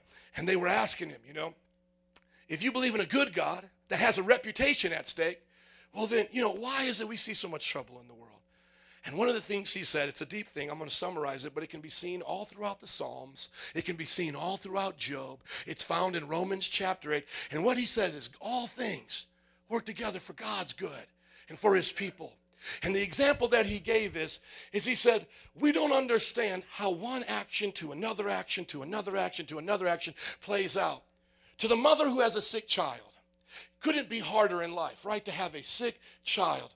One of our best friends in Bible college, Juan Gonzalez, he, his uh, first uh, his wife's first children were twins. One was born without a functioning liver. And uh, 12 years later, still is getting di- dialysis. They're always telling him, uh, uh, the family, as the doctors, they're always saying, this may be his last month. I mean, could you even imagine that? Being told always this could be your last month. They're in the hospital right now. God touch Isaac in Jesus' name. And, and, and he's going through this. But, but what this Christian philosopher was talking about is like, like I said, it's, it's in the Psalms. It's he was saying, you know, we don't see how every little thing works together. So, so the parent who has a sick child, they're now in the hospital where they wouldn't be in the hospital. But now they're in the hospital meeting new people they wouldn't have met. And now they're talking to people they wouldn't have talked to. And now they're sharing the gospel message. And so, God allowing things that He never wanted, but because of sin, when we sinned, we brought death, hell, and destruction here. All of that comes back to the original sin. That's why perfection has left us. But when now God uses an imperfect world for His glory and goodness, He takes things that are seemingly bad, seeming don't mean to make any sense. How could it work out? And one day when we get to heaven, we'll say, God, you mean you used Isaac going through this to see people saved in the hospital? Yes. You mean you used me losing a job so that I could get closer to my family in a one bedroom apartment? Yes, because I didn't want you to lose your soul taking Disney World vacations. Yes, we will see on that day how the entire panoramic of history all plays to the tune God is good. We'll see it. Right now, we see a couple days, a couple years, a couple centuries when we look back on all of human history, we'll say, God is good. But it says he does this through his goodness, through his glory, but now he gives us very great and precious promises. This is what we're going to be talking about this month is God's promises. Because I want you to imagine this, okay? My daughter Bethany, uh, my other daughter Hannah, and my son Lucas all know that I love them. Imagine today if I had the extra money and I saw a car that I said, man, I got I can get a good deal on this right now. You know what? If I if I get a fixer upper or something, you know, it will break down. But if I get this right now and I keep it around, it will be a great car to give them. So I go there and I buy this car, and I put it in the garage, and I just say, you know, this is their car when they turn 16 years old. This is their car. You know, Bethany would be the first, and this will be our family car. As they are a child, they could look at that car and they could go, you know what? My dad's already got me that car. Now they may say, Can I drive that car? I'm like, You ain't ready to drive that car. Eight years old. Can I drive that car? No. There would be a time that they would wait to eventually drive that car. Are you guys tracking with me? Some of you are already at the end, but just stop with and just hang with me right here, okay? So right now, if I bought the car, they already have the car. Are you guys tracking with me? But they have to wait to receive the car. Now back up to verse 3. His divine power has given us everything. When did God give you everything? When did God give you everything? You might say, I don't see everything right now. Right? So I must not have it. Do you know that on the cross, Jesus Christ purchased everything for life and godliness? The day you got saved, everything for life and godliness was brought to you under your name. It is yours. Just like I bought a car for my daughters. And I said, It's here. It's right here. Can they drive it yet? No. So, what do I give them during the time that they have it to the time they drive it? What do I give them? Think about it. I'm a professor. I can take awkward silence probably longer than you can. What am I going to give them from the time I buy it to the time they give it, at the time I give it to them? I want to hear somebody shout it out. No? No? No, no, no, no, no. Think about it. I'm going to say it again. I'm going to, I'm going to rephrase it. Very close. They have, boom, who said it? Promises and their knowledge of that promise, they're at peace, even though they don't have it yet. Now, let me put it all together. When God saved you, He's not playing games with you. He's not saying to you, I've given you everything, but really you don't have everything, and that's why you're struggling. No, when He saved you, He looks back to the cross. The Father looks back to the cross of Jesus Christ and says, Everything you purchase for their life and godliness is theirs. Angels attribute it to their account. It is theirs. It is Monica's. It is Lynn's. It is Nancy's. It is Nick's. Everything for life and godliness is theirs. Now, the day they get saved. That's who you are. That's who you are to God. You are His child. You don't have to go to Him to ask for something that He has already done. He has already given everything. So you don't have to say, like, God, create a new plan for my life where I get blessed, or God, create a husband for me. No, whatever is for your life and for godliness has already been done. He sees it as a finished product and He says, It is good and it makes my reputation look good. And you'll be happy if you get with my program. That's what God's talking about. Think about it. Think about it. So now what's up? Some of y'all single. You got your everything yet? Come on, single folks, you got your everything? Because that's my everything right there. Come on, some of you ain't got a lot of money in your pocket. You got everything right now to pay the bills. Come on, the first is already passed. Some of you are already figuring it out, man. What can I not pay? What can I wait 30 days on? What can I wait 45 days on? What's already coming back around, right? So then what do we do? We doubt God now. We say, God, well, you know, that, that must not be what it, you know, that must not mean what it says. Because if you gave me everything, I would have everything. No, no, no, no, no. Like a good father, he's given them to you at his time. He's given them to you at His time. And what you're supposed to have and what I'm supposed to have in this process is the knowledge of His promise. And those promises are very great. Now, if the Bible says very great, that's pretty awesome. I mean, you know what I'm talking about? I mean, things in the Bible are great. I'm already like peeing my pants, and I'm like, oh, I need another depends. But I'm talking very great. I'm gonna be passing out. Like, revive me. Come on very great. And then the things that the Bible says that they are precious promises, that they're great. Like you, you can close your eyes and think about what your family's going to be like, but you couldn't imagine how great it is and how precious it's going to be. You can try to imagine what it's going to be like watching your children grow up and serve the Lord, but you can't even imagine how great and precious it's going to be. You can't imagine how awesome heaven is and the glory of God, how great and precious it's going to be. And so, you know what he says? He says, Here's my promise. Here's my promise. You hold on to that. When you're eight years old, Bethany, and your little kids are playing around, boom, boom, boom, on those little things, you remember that promise. You remember that promise when you're 13 years old. You remember that promise when you're 14 years old. What he's saying to us as his kids is he's saying, You remember that promise when you're single and you're waiting to mingle. Come on. You hold on to that promise while you're going to job after job after job and, and you're not seeing an open door. You hold on to that promise as it feels like every day you're fighting temptation. It doesn't seem to change. You hold on to that promise of sanctification. You hold on to that promise of blessing. Why? Because a good God whose reputation is at stake has promised it and he will fulfill it. Come on, somebody. And now watch this because you might say, man, that's good. But it gets even better. Because in our process of knowing the promise, something actually happens there. Because sometimes we're always saying, man, over there, over the rainbow, I'll be happy then when all my bills are paid and all my family likes me and you know the job is perfect then i'll be happy and we always put happiness over there. Like when are you going to be happy? Over there when i get a raise. When are you going to have a blessed marriage? When my wife stops working so much and we get to spend more time together. When, is the church going to blow up uh, when the economy blows up? Then we'll have more money. And so we push everything in our life to over there. And those of us of, of faith we do what's better than the non faith people. We actually believe we will get there. Amen. We're not hopeless. So we go, yeah, I will get there. The, the person who doesn't believe they're going to get there, I mean, they're, they're kind of depressed, aren't they? So we're better than that. But watch this. We miss this.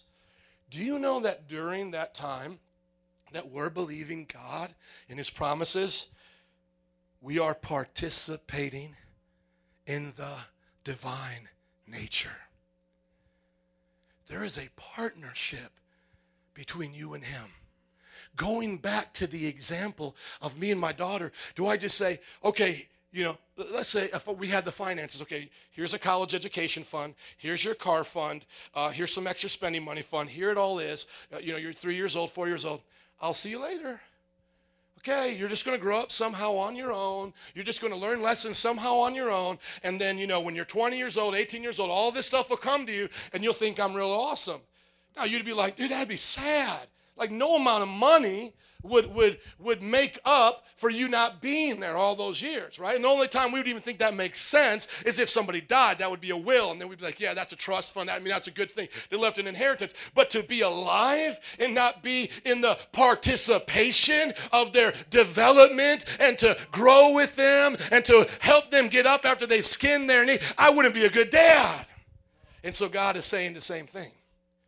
He's saying, I'm not just promising you blessings in heaven, I'm promising you a relationship. I'm promising you that when you are going through those hard times and you don't think anybody else cares, I'm right there with you because I care. And every time that you're doubting and you're afraid and you don't think you can make it, I'm walking through the valley of the shadow of death with you. My rod and staff will comfort you. I'll never leave you nor forsake you. That's what he's saying to us. There's a participation with God. So you might say, Pastor, I just want to get right to the blessing. Well, the Bible's trying to tell us enjoy the journey. Happiness is not somewhere over there with God. Happiness is right here. Point to yourself and say, It starts right now. Joy comes now. Come on, point to yourself and say, Peace comes now.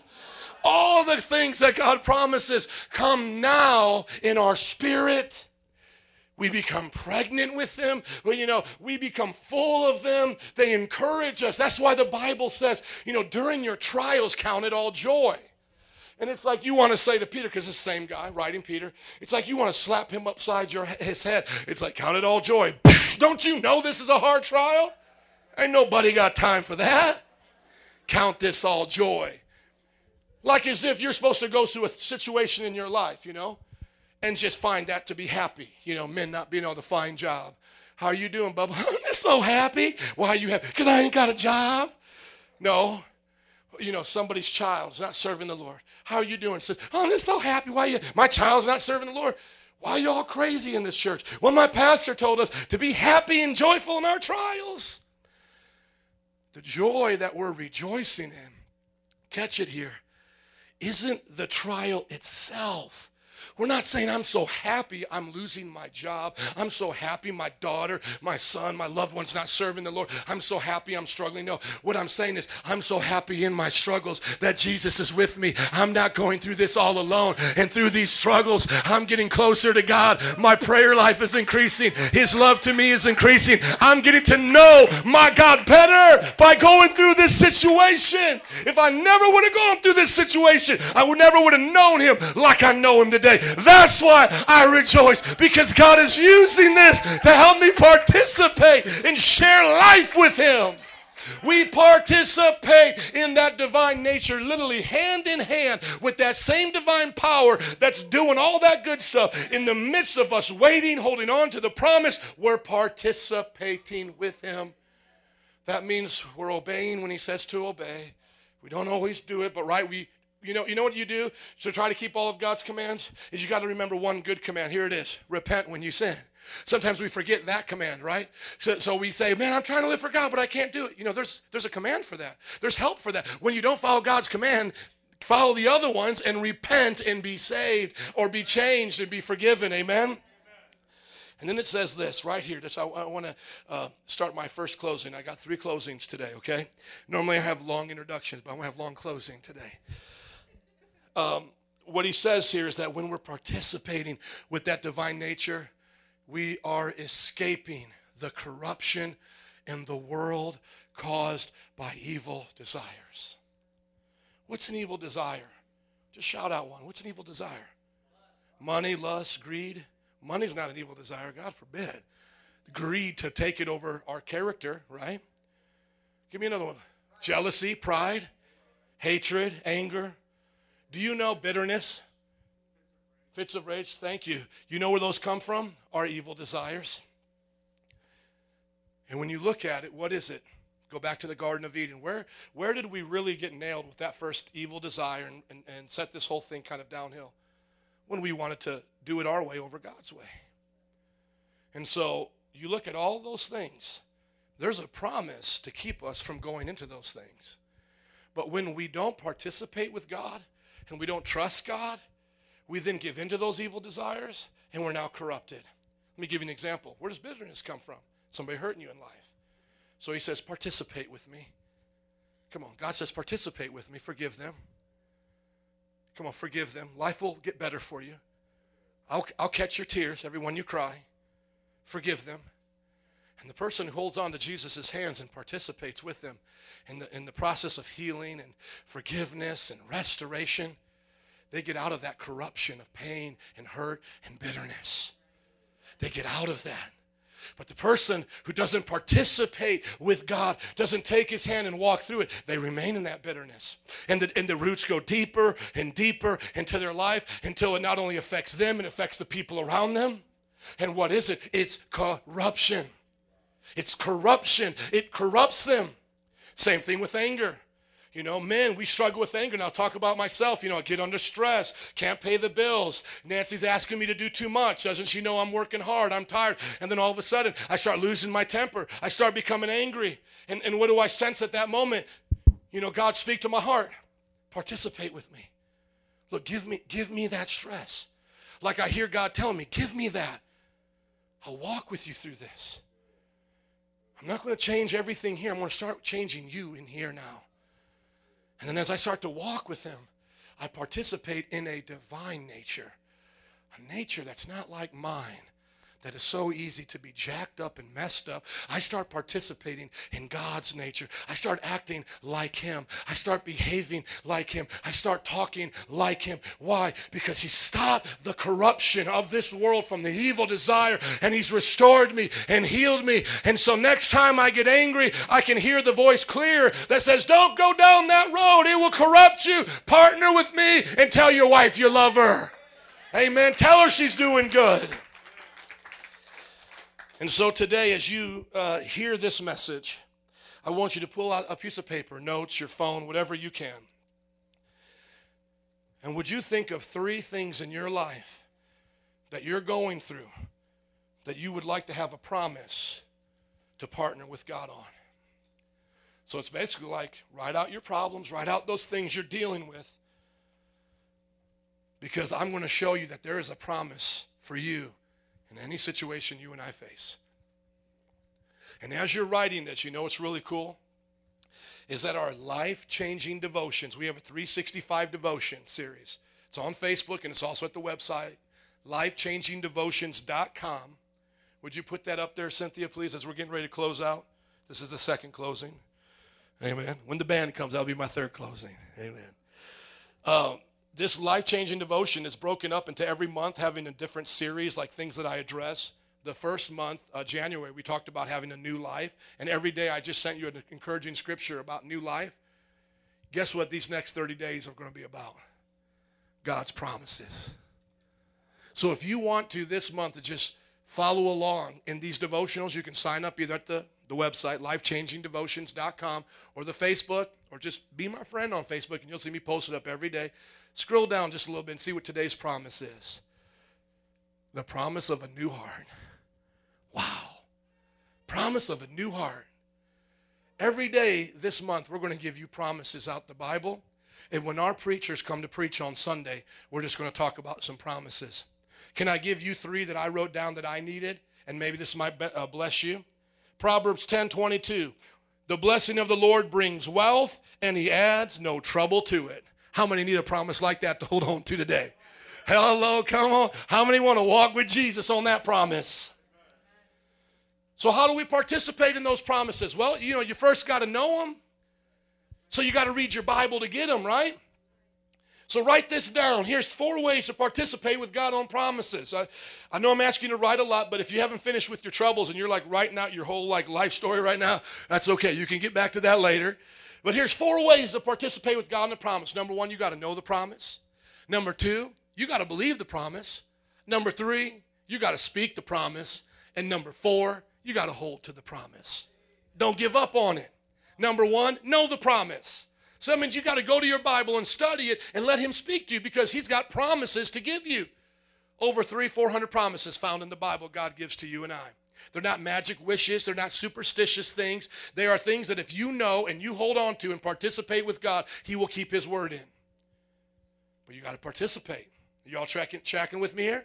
Okay, how do we do this? Number one, you got to know the promise. Number two, you got to believe the promise. Number three, you got to speak the promise. Yeah, I mean, you got to speak it out and say, God, I believe your promise for salvation for my family. I believe it. And God, I ask you to do it. So we speak it out. And then fourth, we hold on to it. Know it, believe it, speak it, hold on to it. So God was dealing with me with finances. Proverbs 10 22. Here's a promise for finances. If you wouldn't read your word, you wouldn't know it. So this week, as we're putting out these devotions, check them out. Talk to your life group leader. You could say, Man, I'm a redheaded stepchild. I feel alone at night, and sometimes I wet the bed. Is there a promise for that? Somebody's going to hook you up to try to get you a promise for that. Amen? Okay, I'm just teasing. Any redheads in here? Where's Robin at? She's always our token uh, ginger. We God bless her. So, you know, if, if you're struggling, going, man, I, I don't know where the promise is, somebody will help you find it. Somebody will help you find a promise that is dealing with the situation. So that's the one I was saying, Proverbs 10 22, the blessing of the Lord brings wealth and adds no trouble to it. You know, another one of my promises is, is Ephesians 6. And well, let's put these up as we get them, uh, as I give them to you today. Ephesians 6, uh, chapter 1. Ephesians 6, uh, chapter, uh, Ephesians chapter 6, verses 1 and 2. Children, obey your parents in the Lord, for this is right. Honor your father and mother, which is the first commandment with the promise, that it may go well with you and that you may enjoy long life on the earth. I'm believing God for obedient children to live a long life, a blessed life on this earth. God, you promise that if I teach them to obey you and they participate with that, with me as their parent, God, you're going to give them a long life. God, their life is going to go well with them. Amen. Starting by saving my hand from spanking them all the time, it will go well. Amen. Anybody want a promise for their children? There's a good one. Ephesians 6, verses 1 through 3. And then it goes on to fathers, verse 4. Fathers, do not exasperate your children. That means don't wear them out. Instead, bring them up in the training and instruction of the Lord. You could just put mothers there because it's the same thing. Whoever's raising a child, train them up that it will go well with them. So, two promises already for me is man, I'm believing God for finances. You know, tax season is coming up. I want to be obedient with that, that money that I'm getting. I want to spend it right. I want to get the things that we need. Some of you could invest into the church with that. We'd ask you to help us out. We certainly do need it. Some of you are going to use that money for good things. But you know what? We need more than just we, we what we need more than just money. We need the blessing of the Lord, which brings money. Amen. Because money comes and goes. Uh, government checks come and goes, but the blessing it remains. Amen. So the Bible says the blessing of the Lord makes rich. The blessing of the Lord brings wealth. And how do I define wealth? Everything you need with more than enough to save up for your children's inheritance and to give to those in need. So think about that. You can pay your bills, tuck away some for savings, for an inheritance for your children, and then you can give to those in need. That's how I define wealth. Bible promises it. Second promise is for my children. And then the last promise is Psalms chapter 1. And this will be my last closing but you don't have to stand up. But, man, would you come, please? Psalms chapter 1 gives a promise to all those who will meditate on God's word and give their heart to Jesus and be faithful. I'll just read the whole psalm to you. It's one of the first psalms that I memorized. Matter of fact, it's the only psalm that I memorized. It kind of sounds spiritual, and I was like, it's the first psalm I memorized. I got like 20 others all memorized, you know. No, I'm just really the only one, but I memorized it. Blessed is the man who does not walk in the counsel of the wicked, or stand in the way of the sinner, or sit in the seat of the mocker, but his delight is on the law of the Lord, and on his law he meditates day and night. He is like a tree planted by streams of water, which yield its fruit in season, and whose leaf does not wither. Everybody say fruit in season, and whose leaf does not wither. Everybody say it doesn't wither. Whatever he does prospers. Amen. You know what I'm believing for? Is that the fruit of our ministry, Metro Praise International, will bear good fruit in season, and that what the Lord puts our hand to do will prosper. Wow, Joe, you talked about finances, you talked about your family, And you talked about being fruitful in ministry. Yeah, there's three things that I'm believing God for. I want to encourage you today to get a hold of those promises and start participating with God. Yeah, you first got to know them, then you got to believe them. Then you've got to speak them out and start praying them. Teach your children to pray them, you know? And then hold on to your promises.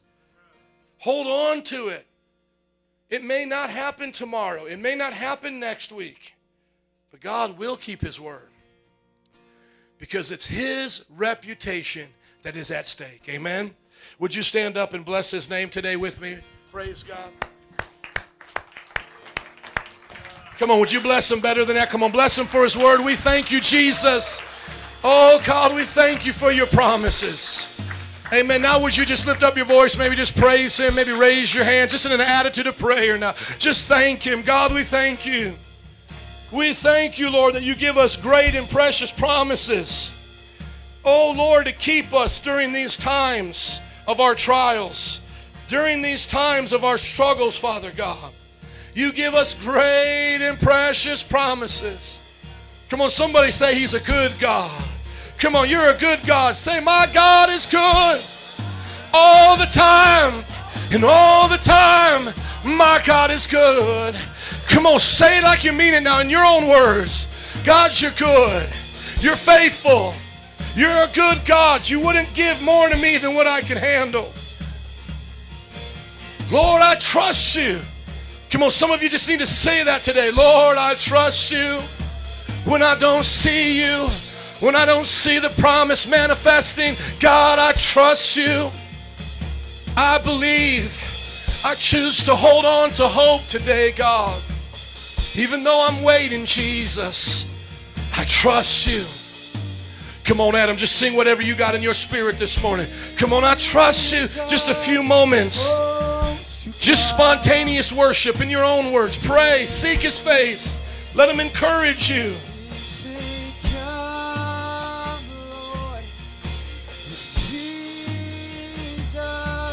Come on, before we sing the karaoke, get prophetic. Come on, I need some words coming forth. I need some spontaneous worship today. Come on. Come on, Ishmael. Come on, grab a mic, brother. I just want to speak over God's people today. We need some prophetic words speaking over our lives. Even if you can't sing, just speak over your life today, man. Come on, say, I know I will make it because God is with me. I know my family will make it because God is with me. Lift up your voices. Jesus. If you don't know the words, just pray in tongues. Let the Spirit lead you. Oh, oh hallelujah, hallelujah. Come on, we're people of the Spirit. We believe these promises are birthed in the Spirit. Jesus, few more moments, just spontaneous worship and an attitude of prayer. Oh Lord, you provide. You provide for your people. You provide. You provide for your saints. Oh, look at the birds in the air. They reap nor sow not. They do not reap or sow, yet our heavenly Father feeds them. Are you worth not more than the birds? Are you worth not more than the birds? You are the apple of my eye. You're the apple of my eye. I watch over you.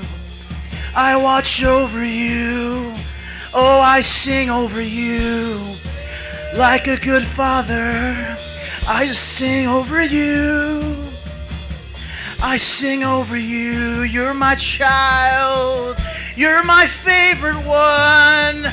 You're the only one I see. You're the only one I see. Will you sing back to me? Will you sing back to me? You're the only one I see. Yes, you, yes, you, yes, you, yes, you, yes, you, I love you. You, you, you. You're asking, is it me? Is it me? Oh, does the Lord love me? yes, yes, I love you. Oh, I'm today. watching. Now, as we just play, Ishmael, just hold. Come on, just keep playing. We're going to keep praying as they're oh. playing. A few more moments. Yeah, just give me a melody of the Spirit. Give me an oh. oh. Come on. You just press in right now. Come on. Oh. Man, if you got to pick up your Bible and read a psalm, come on, start start there. Start trusting God today. You're not the only one that's going through something hard. You haven't been the only one that's cried out to God saying, Where are you, Lord? He will never leave you nor forsake you. Come on, just speak God's word over your life today. Oh, we believe, we believe.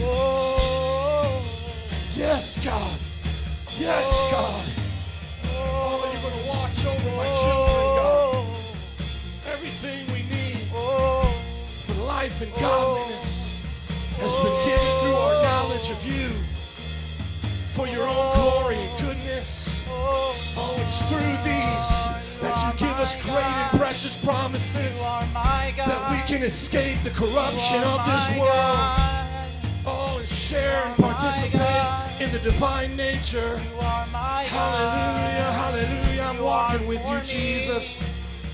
I'm walking with you, Jesus. I'm going to participate with your power. You are for me. I'm going to participate with you, Lord. You are for me. Woo! know that Glory, you are glory. I feel. Jesus in this I place. know that you are for me. Oh, it's like a gentle oh. breeze on a hot summer day. I feel Jesus. I feel encouragement.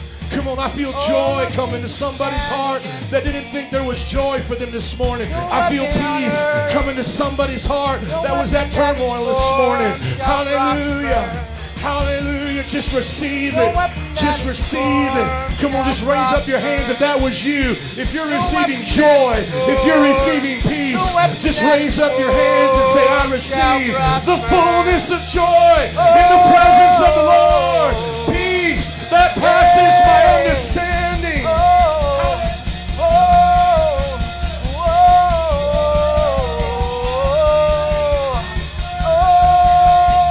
Now just thank Him, congregation. Come on, in closing today, just thank Him one more time. We thank you, God, that whatever we face, you're with us.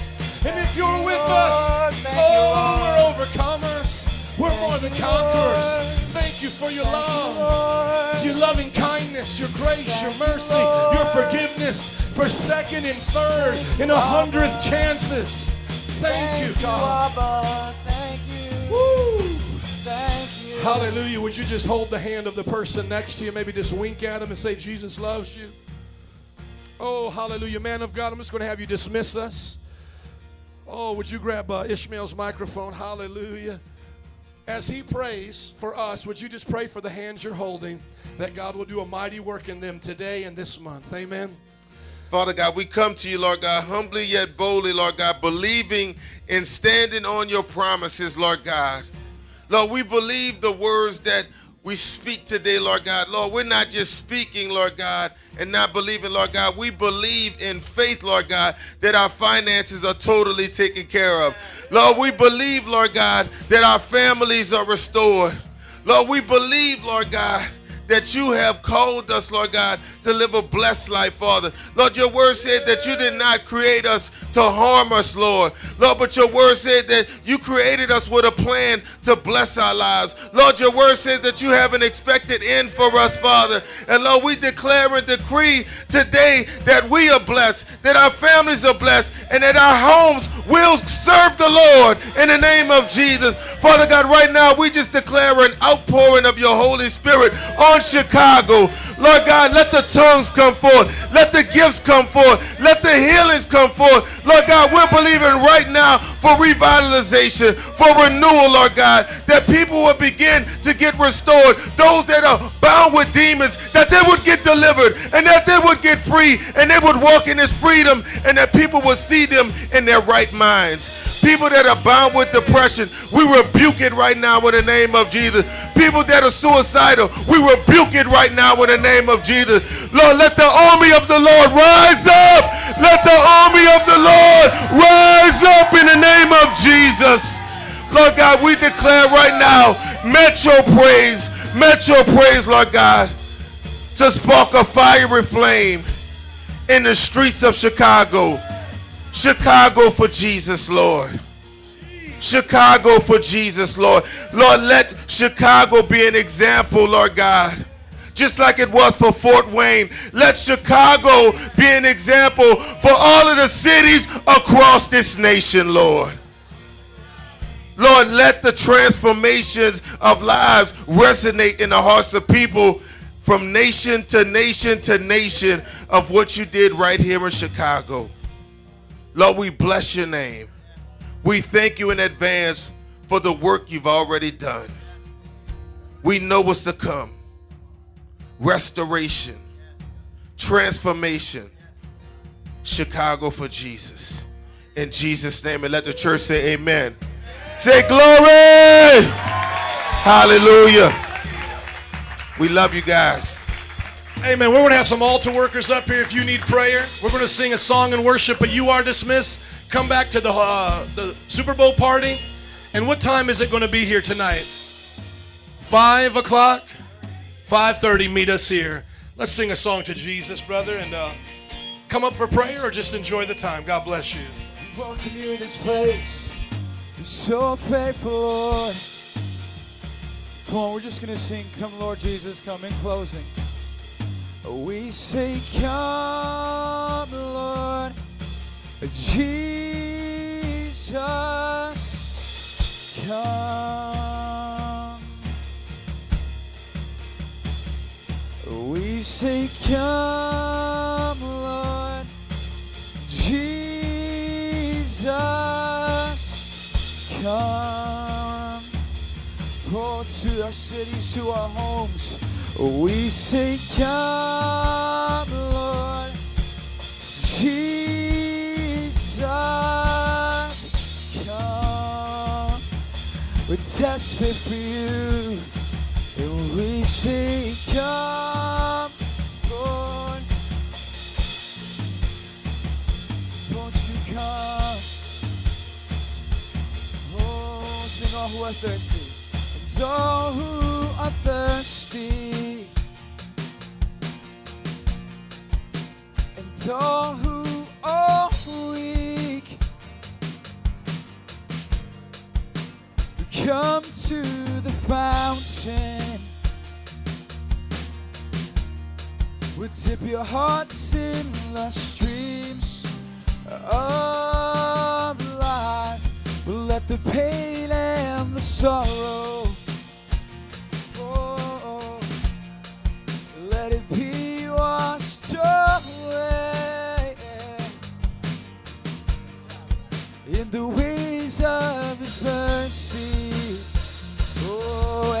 cries out, as deep cries out too deep, we sing, Come, Lord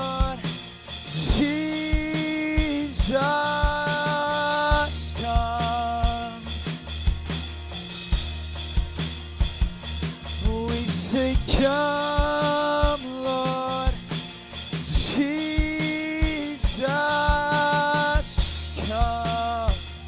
Oh, we say, Holy Spirit, come. It out. We say, Holy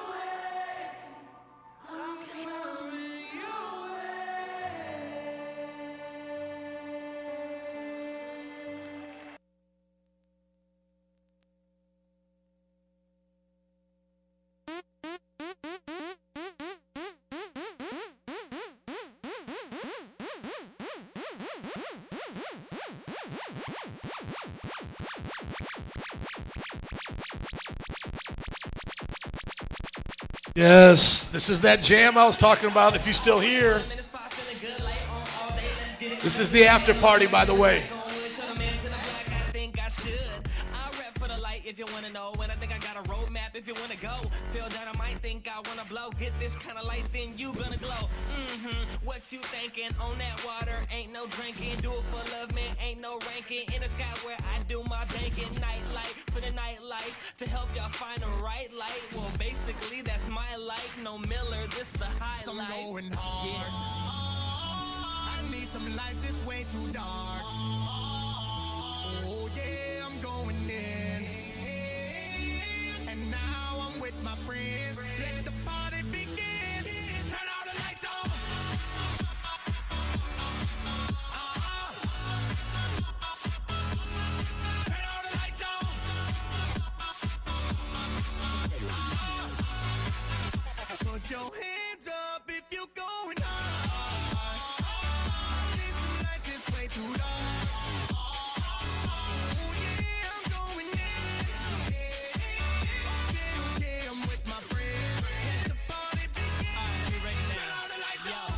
Came down from so lofty, gave it all for a price so costly. Go hard, no time for a softy. If you wanna take a break, then you lost me. Just call me the announcer. I'm good friends with the bouncer. Now come up to the counter. Got living water by the ouncer.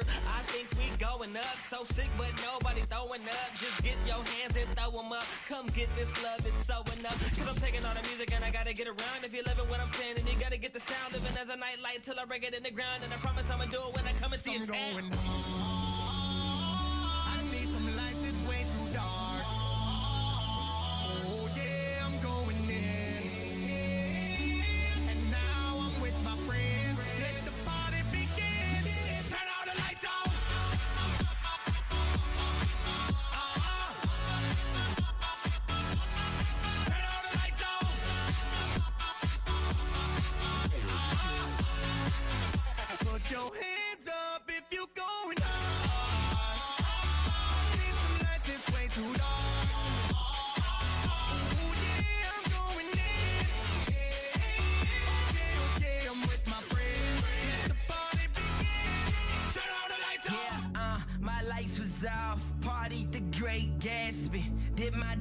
Work. Mary Kate and A- A- Ashley. They say there's something about me different. Just add it up. See, it's because I got that living water in my cup. So we clapping for the master while we laughing. Got the good bread, just passing. That good life we after. Standard quality is so classic.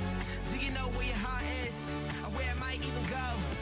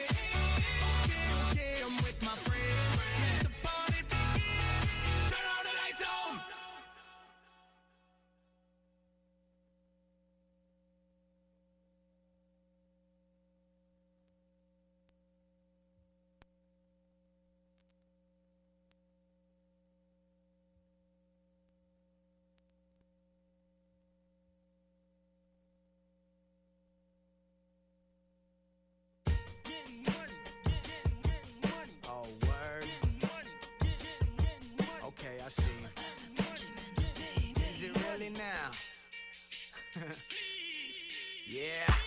What y'all wanna do? Wanna be ballers, shot callers, brawlers. Yeah, I know. What y'all, what y'all wanna do? Wanna be ballers, shot callers, brawlers. I know dudes up on my block, push that green to make that guap. They so paranoid, they hearing noise, they fear for all they got. Tell me, is this life a thing? Not. What's money if you don't got peace? Homie, they tell me what's life if you just can't eat. So preacher, don't preach at me. Homie. I ain't against you, I'm for you. I'm just another young boy who found grace, mercy, and joy. To know joy too. That's why I wanna be honest. Tell you when the dollars ain't never gonna find it. Piece too big to go fit in your wallet, but you wanna be fly, Mr. Co-pilot. I know the television promised. If you get it, then you're gonna be good, but stop it. Tell me what a man profit. If he get the world, then he gonna lose his soul in the process. Huh? I know you heard it all before, but them words cut deep, cause them words from the sword I for Pete's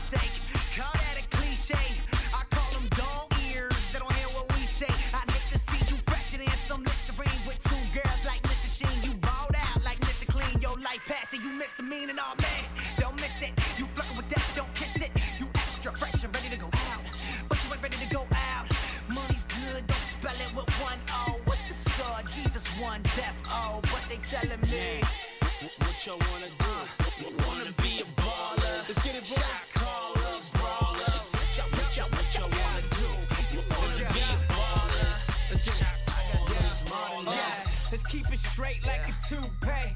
Ay, he kept his word, touche. Ay, so we applaud like hooray. Yeah, we reppin' the name, we keep it the same, we do it again and again. Yeah, we doing it all unashamed. I'm keeping my hands up, never about to bend ya. Man's name, that stuff fades like a haircut, but he died without dark spots on his body like a leopard. So now the reason we all going in, brother, we got the spirit of the king. Romans 10, 9, my confession, I know I'm his. Saved, co-air, no error, kid. Eat it head like new era lit. Why you chasing after things that be perishing? Yeah, I am rich, he's the treasure. So I share that wealth, it's my pleasure. Hello. What you wanna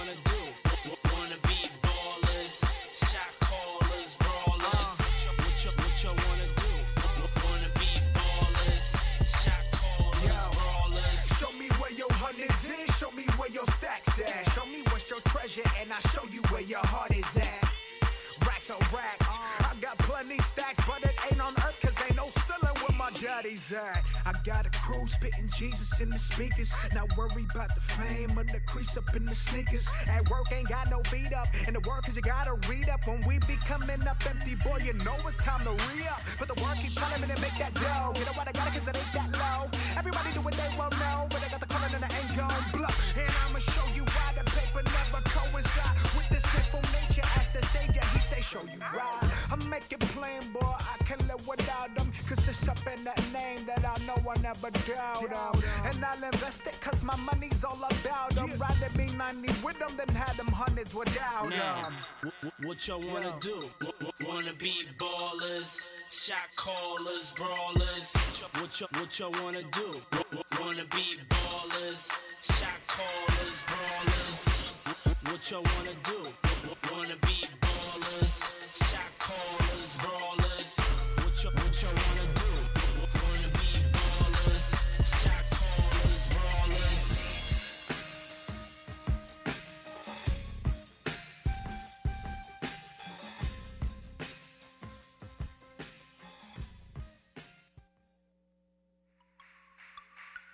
So uh, I, I showed up to the spot, and he asked me, he said, "Where's your backpack?" And, and this is what I told him. East side of my city.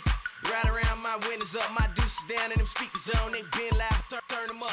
Maybe bumping that RMG, maybe playing that high sock. I love them boys, but I can't forget. Salute the queen, Suzy Rock. South side of my city, they catch me on old nat. Believe me, boy, it ain't nothing pretty. I love it though, cause I'm from that. Box, box Chevys, go, go grills. Clayton County, where I'm from, stay tinted down. That music loud, them mirror shake, so we own one. East side of my city, west side of my city, south side of my city. Boy, I'm all over my city.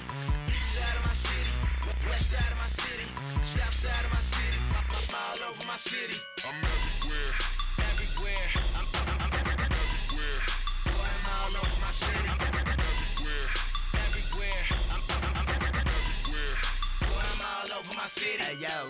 Nine in that Sheridan, six eight in that Sterling Road, and they know the boy was there early then. Riding around in that hoopty hoo, they like whoopty woo, he was earning them. Turning blocks, he's returning them because with his music he burning them, and then no longer concerned with them. But we live as kings on our block. Till the day that we meet again, when we make this heavenly stop. This here real or make believe stops. Uh, they act the shady, I just lie up underneath the shade. Fernie baby, he for days, fresh like Easter Day. Ride around in my city, longboard in my trunk, put the emphasis in my city. Misfits do whatever we want. The girls are really pretty, but they shallow. I don't trust them, and they act like I am nothing special, but I still love them. Cat catch up, vominos, wolf pet looking kinda gross. They stay with the best. I don't know. Well, yeah, I'm lying.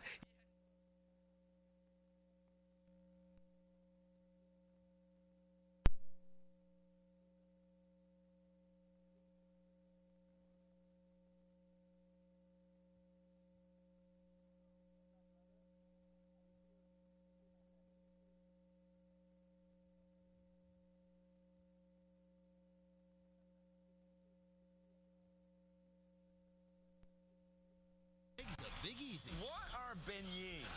Late night tonight. Find big savings now during the Menards Big Sale. Latitude wiper blades from Rain-X have a specially blended graphite coated rubber blade designed to deliver a smooth, clean, chatter free wipe. In 10 sizes, your choice just $12.49 each. Protect your vehicles with old world automotive products. Made in the USA, Peak Global Extended Life Antifreeze and Coolant. No water needed.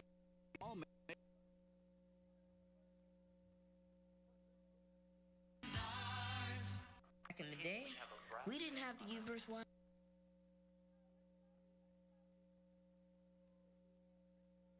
Outlet.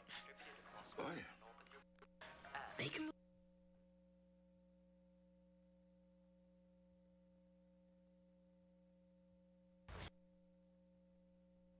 I'm trying to tell you. Receiver. Get Uverse TV for just $19 a month. You bundle TV and internet. Rethink possible. So what do you think? Bears next year? No. The Mercedes Benz Superdome, the site of Super Bowl 47, and the epicenter of the sports world today. Phil, as we continue to enjoy our pregame meal, can't help but think, what are the players going through at a time like this as we lead up to kickoff? Well, you know, Jim, when you get to Super Bowl Sunday, all about trying to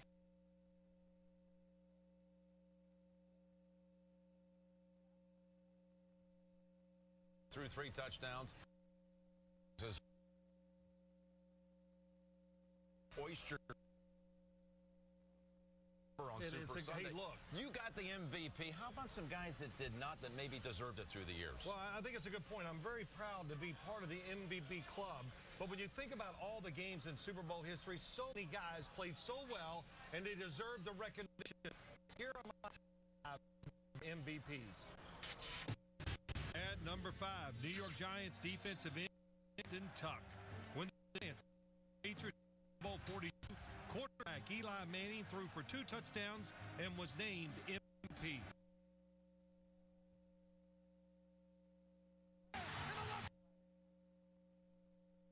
He- He had two sacks and put under constant pressure. Super Bowl success.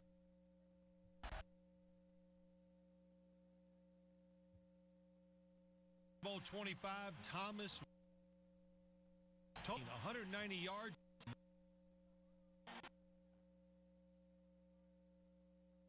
Trophy. When Scott Norwood kick went wide right, the Bills lost the game. No good. MVP. He is of the Oakland Raiders. Bowl 11. Davis carried the ball 100 yards. Super Bowl.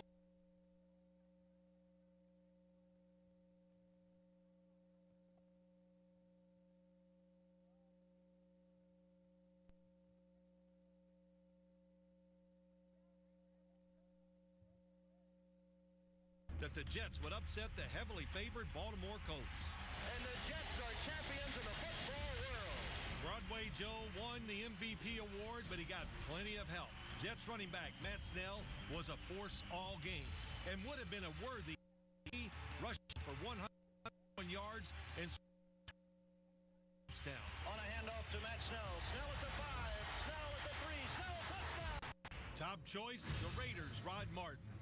My greatest game ever played. Where it was loaded backs, so it made my side the weak side. So my drop was to the flat, and I got to the flat before the tight end got there, and I saw the ball coming, and my reaction is that I'm gonna go get it. I was trying to get to the end zone, so happened I ran out of bounds. Jaworski looks and throws. Left side. Picked off Rod Martin.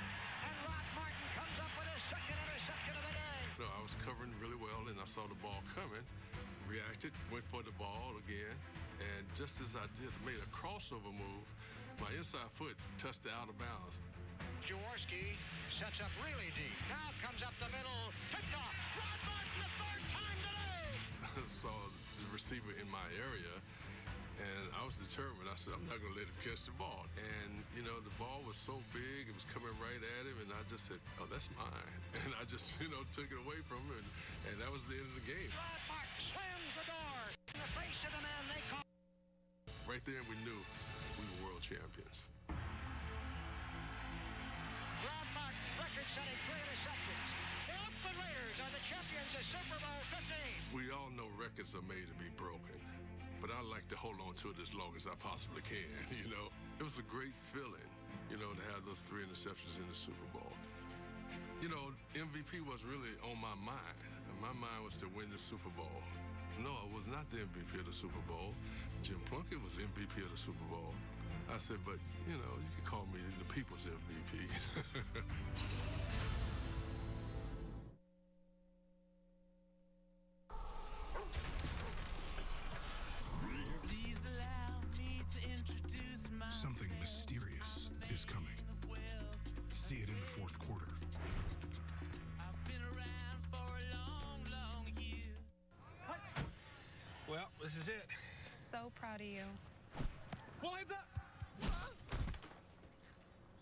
Century 21 agent in the house?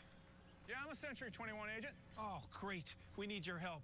Now that our youngest is finally off to college, we're ready to sell our house and move to the beach. You got it.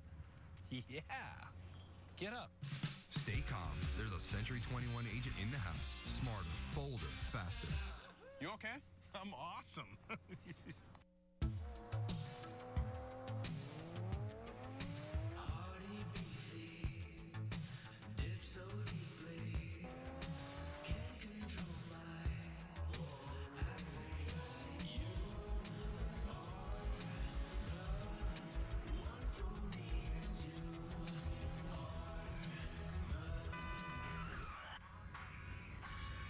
The new Steakhouse Beef Dip. Only at Quiznos. I used to sleep on the tour bus between shows, but that doesn't happen much anymore. The creative process never stops.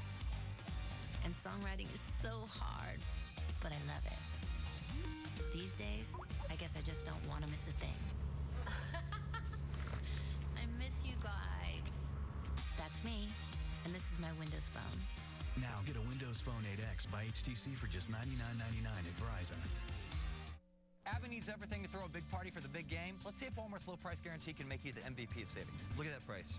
Wow. Walmart lowers thousands of prices every week. If you find a lower advertised price, they'll match it at the register. No way. Yeah. Touchdown. Ready? Get out. That's the Walmart low price guarantee. See for yourself. Bring your last receipt. See how much you can save. See for yourself. Get great prices on everything you need for your game time party, like Rotel diced tomatoes and popcorn Indiana original kettle corn, backed by Walmart's low price guarantee.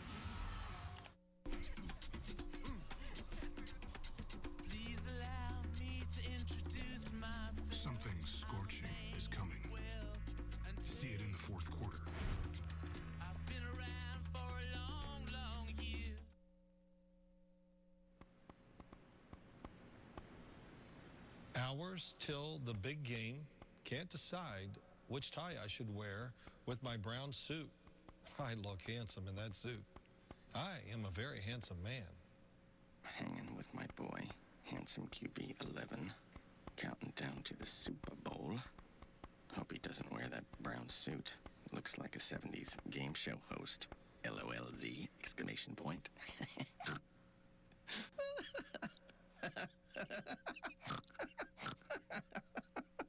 not funny, pig.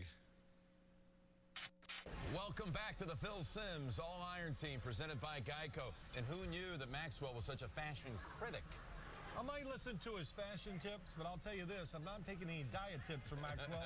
you know what I'm saying? Yeah, no, I know what you're, exactly what you're saying, especially after all of this. Now, listen, what's the next category? Well, you know, it's it's hard to win a Super Bowl. Sure. And it's really extremely difficult to even get there. So my next list is the top five teams that never even got a chance to play in the Super Bowl.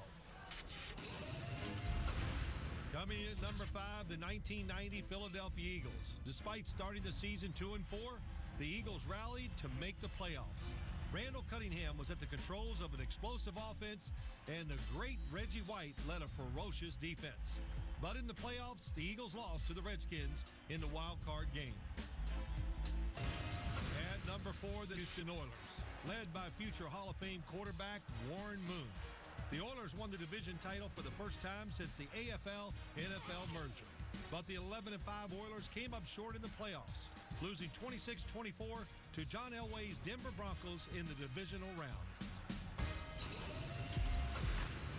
In third place, the 1998 Minnesota Vikings. With a 15 1 record, this Viking squad featured such offensive weapons as Randall Cunningham, Robert Smith, Cris Carter. Hey, how about this? A rookie named Randy Moss. They set an NFL season scoring record with 556 points, but fell short in the playoffs, missing a late field goal in regulation as Atlanta won the NFC Championship game in overtime. Number two, it's the 1986 Cleveland Browns. Quarterback Bernie Kosar threw for more than 3,800 yards and led the Browns to a 12 4 record that secured home field advantage in the playoffs. But in the AFC Championship game, the Browns couldn't stop John Elway as he engineered the drive that crushed Cleveland's Super Bowl dreams. For me, number one is the 1981 San Diego Chargers. Third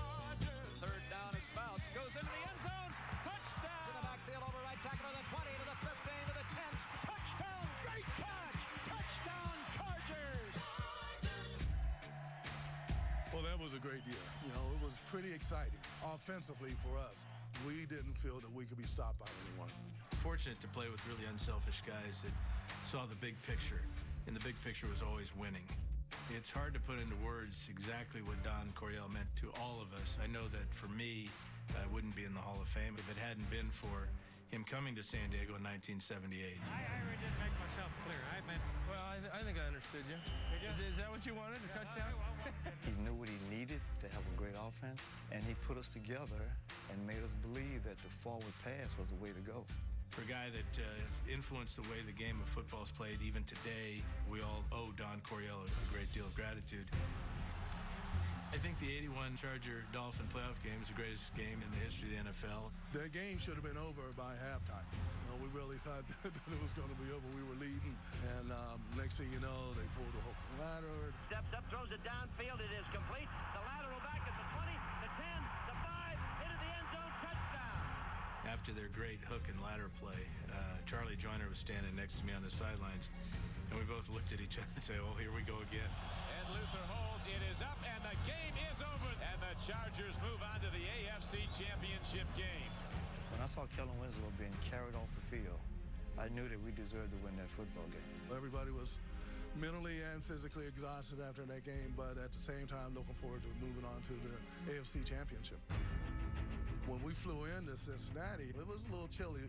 You know, since we're San Diego guys, I mean, a lot of the guys had flip-flops and, and shorts on. And then that night, the blizzard hit, and I think it was the only time the Ohio River ever froze.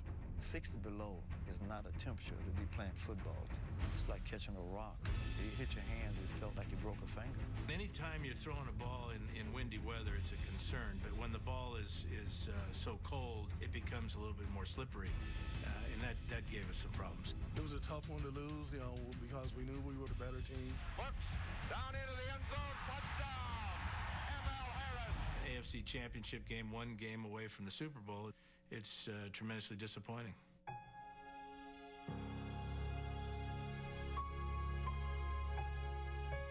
When I'm out and about and just talking football with people, that's all I hear about is that 81 team. Some people think we won a Super Bowl because we were that good. 81 Chargers, uh, definitely the best team I ever played on, and it's just too bad we didn't uh, seal the deal. I played with such great athletes. Kellen Winslow, Charlie Joiner, Wes Chandler. I mean, you know, just names go on and on and on. Very proud of the efforts that my teammates gave every year I played with them. And uh, we just never got it done, but it doesn't mean that uh, we were losers. In fact, uh, we may be one of the most memorable teams of all time.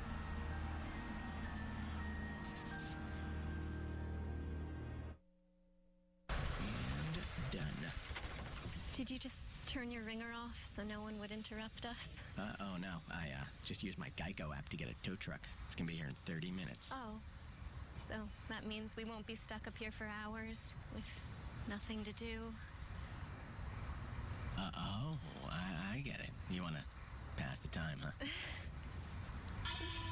Fruit Ninja. Emergency roadside assistance. Just a click away with the Geico mobile app.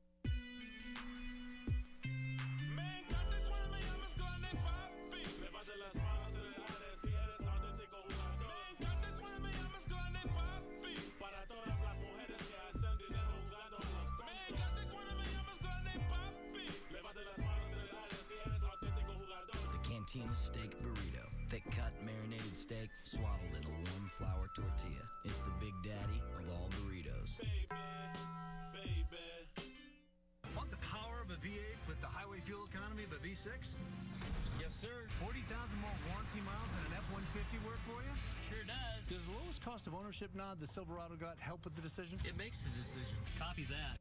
Sold. It's Chevy Truck Month. Now get 0% financing for 60 months plus trade up to get 1750 total allowance on a Silverado All-Star Edition or trade up and choose customer cash plus option package discount for a total value of 7250. Tune in and join thousands of Pepsi fans in welcoming Beyonce in the first fan-made countdown to the Super Bowl 47 halftime show. Be part of the action now at hashtag Pepsi Halftime. Hawaii is going retro. What kind of man kills a cop in cold blood? Recreating a fan favorite episode from the original Hawaii 5 with guest star Peter Weller. It's bang bang time. Go retro with the new Hawaii 5 CBS tomorrow. Wow, Philly, you like seriously hate that couch. Hey, this is my patented pregame ritual. It pumps me up for the game. I'm gonna call the greatest Super Bowl that's ever been called. yeah, let me know when that happens. I'll set my DVR. Hey, look, laugh all you want there, big boy. They're talking Emmy. Did you see my Jags Titans tilt? It was awesome. For what? Best announcing in a flex rescheduled game? Well, I do have to admit, big guy, you still have a great arm. You're like a regular Jeff Hostetler. Hey! Yeah, consider that a warning shot. Incomplete. Now that's the Phil Simms I know. Thank goodness you got that out of your system. You don't have to bring that to the booth later today. I feel better. I, I know I you hope do. I look better. I feel know better. I'm do. nice and relaxed. But do. look, we've had a lot of fun today with Maxwell Oh, the yeah. pig. Yeah. Uh, you know, busting on each other a little. But the one thing you don't want to be in the Super Bowl is a goat. Mm. And this next list, nobody wants to be on it. Greatest blunders in Super Bowl history. Mm. At number five, last year it happened. The drop by Wes Welker. In Super Bowl 46, the Patriots held a two-point lead over the Giants in the fourth quarter. Hey, how about about a seven-minute drive for a touchdown, huh? And end this in our terms. New England was trying to mount a long drive to kill the clock and win their fourth Super Bowl. Brady's back, has time. Wide open Welker, who dropped it at the 20-yard line. Welker could not hang on. Ball went behind him and incomplete. Wes Welker's drop led to the Giants getting the ball back with 3 minutes and 46 seconds left on the clock. Time enough for Eli Manning to lead an 88-yard Super Bowl winning drive for the Giants. Number four, John Kasay of the Carolina Panthers. Delhomme is ready. He's got the ball and back to throw. Loads it in the end zone. Wide open. Touchdown, Carolina. In Super Bowl 38, the Panthers tied the game late, but then Kasay made a key error. Oh, no. It was out of bounds. Oh, my goodness. John Kasay can't believe what he just did. The ball was illegally kicked off out of bounds. It will be placed at the 40-yard took full advantage of Kasay's mistake, setting up Adam Vinatieri for a game-winning field goal with four seconds left. New England won 32-29. Number three, Garo's Gap in Super Bowl 7. Seven seconds remaining in the football game. A field goal here should ice it for the Dolphins. Yepremian's attempt will be from 34. Here's the snap. The kick is up. It's blocked.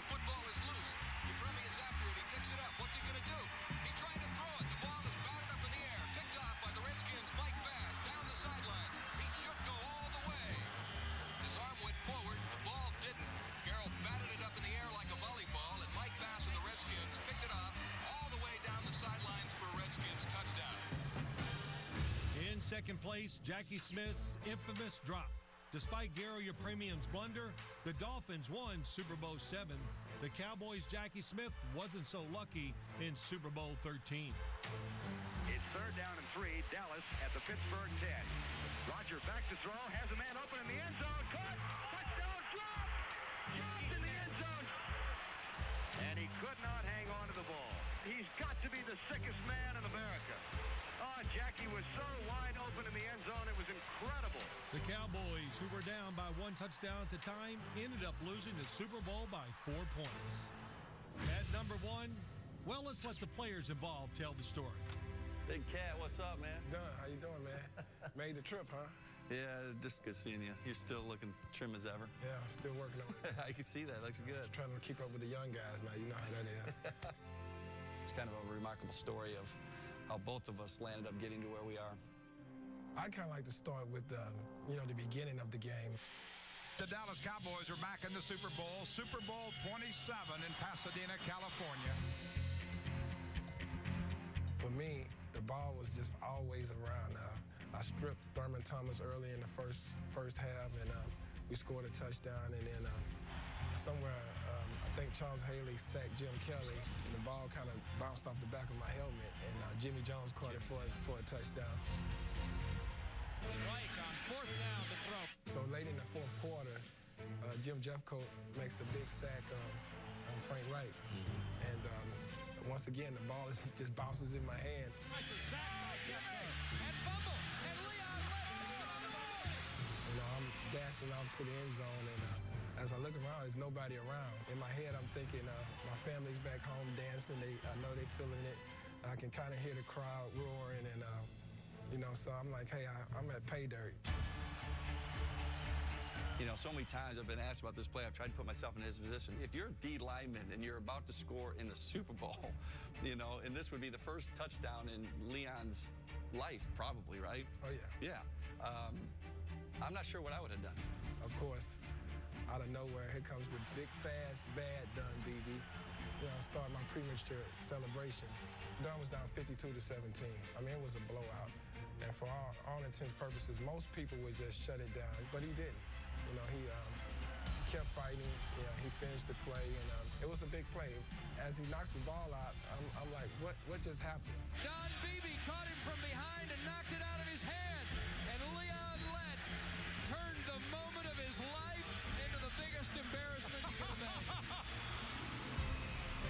I think it was big for, for you guys' team at the time, too. Yeah. Um, because, you know, you guys came back and, and made it to another Super Bowl. So, you know, and got beat again by you guys.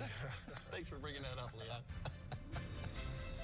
it takes a certain amount of humility from a person to say the things that he has said and use the, this play to impact people the way he's using it because he could have just said, you know, I don't want to talk about it.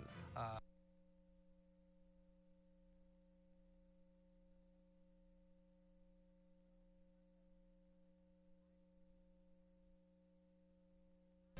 it's been a life lesson. You know, even though you see the goal line, you know, don't dance until you get across it, you know. I feel bad. I should have let you score now, man. That might have been the best piece I've ever seen on an all-iron show. Yeah, it was really good. It was fascinating to listen to because it's the first time those two have ever gotten together and told that story on camera. So I really enjoyed it. Love the show. Loved our pregame meal. Well, me too. The, the food was great. But in a couple hours, we get a chance to call Super Bowl 47. So I can't wait for that either. We've got a transition down Poydras, down to the Superdome. Want to thank our friends here at Drago's. What a way to have a pregame meal. Partner, I've enjoyed it. We've got a busy day still straight ahead. And next up, speaking of straight ahead, the Super Bowl today is coming up next. Enjoy your Super Sunday here on CBS. For Phil and all the crew, Jim Nantz saying so long for now from New Orleans.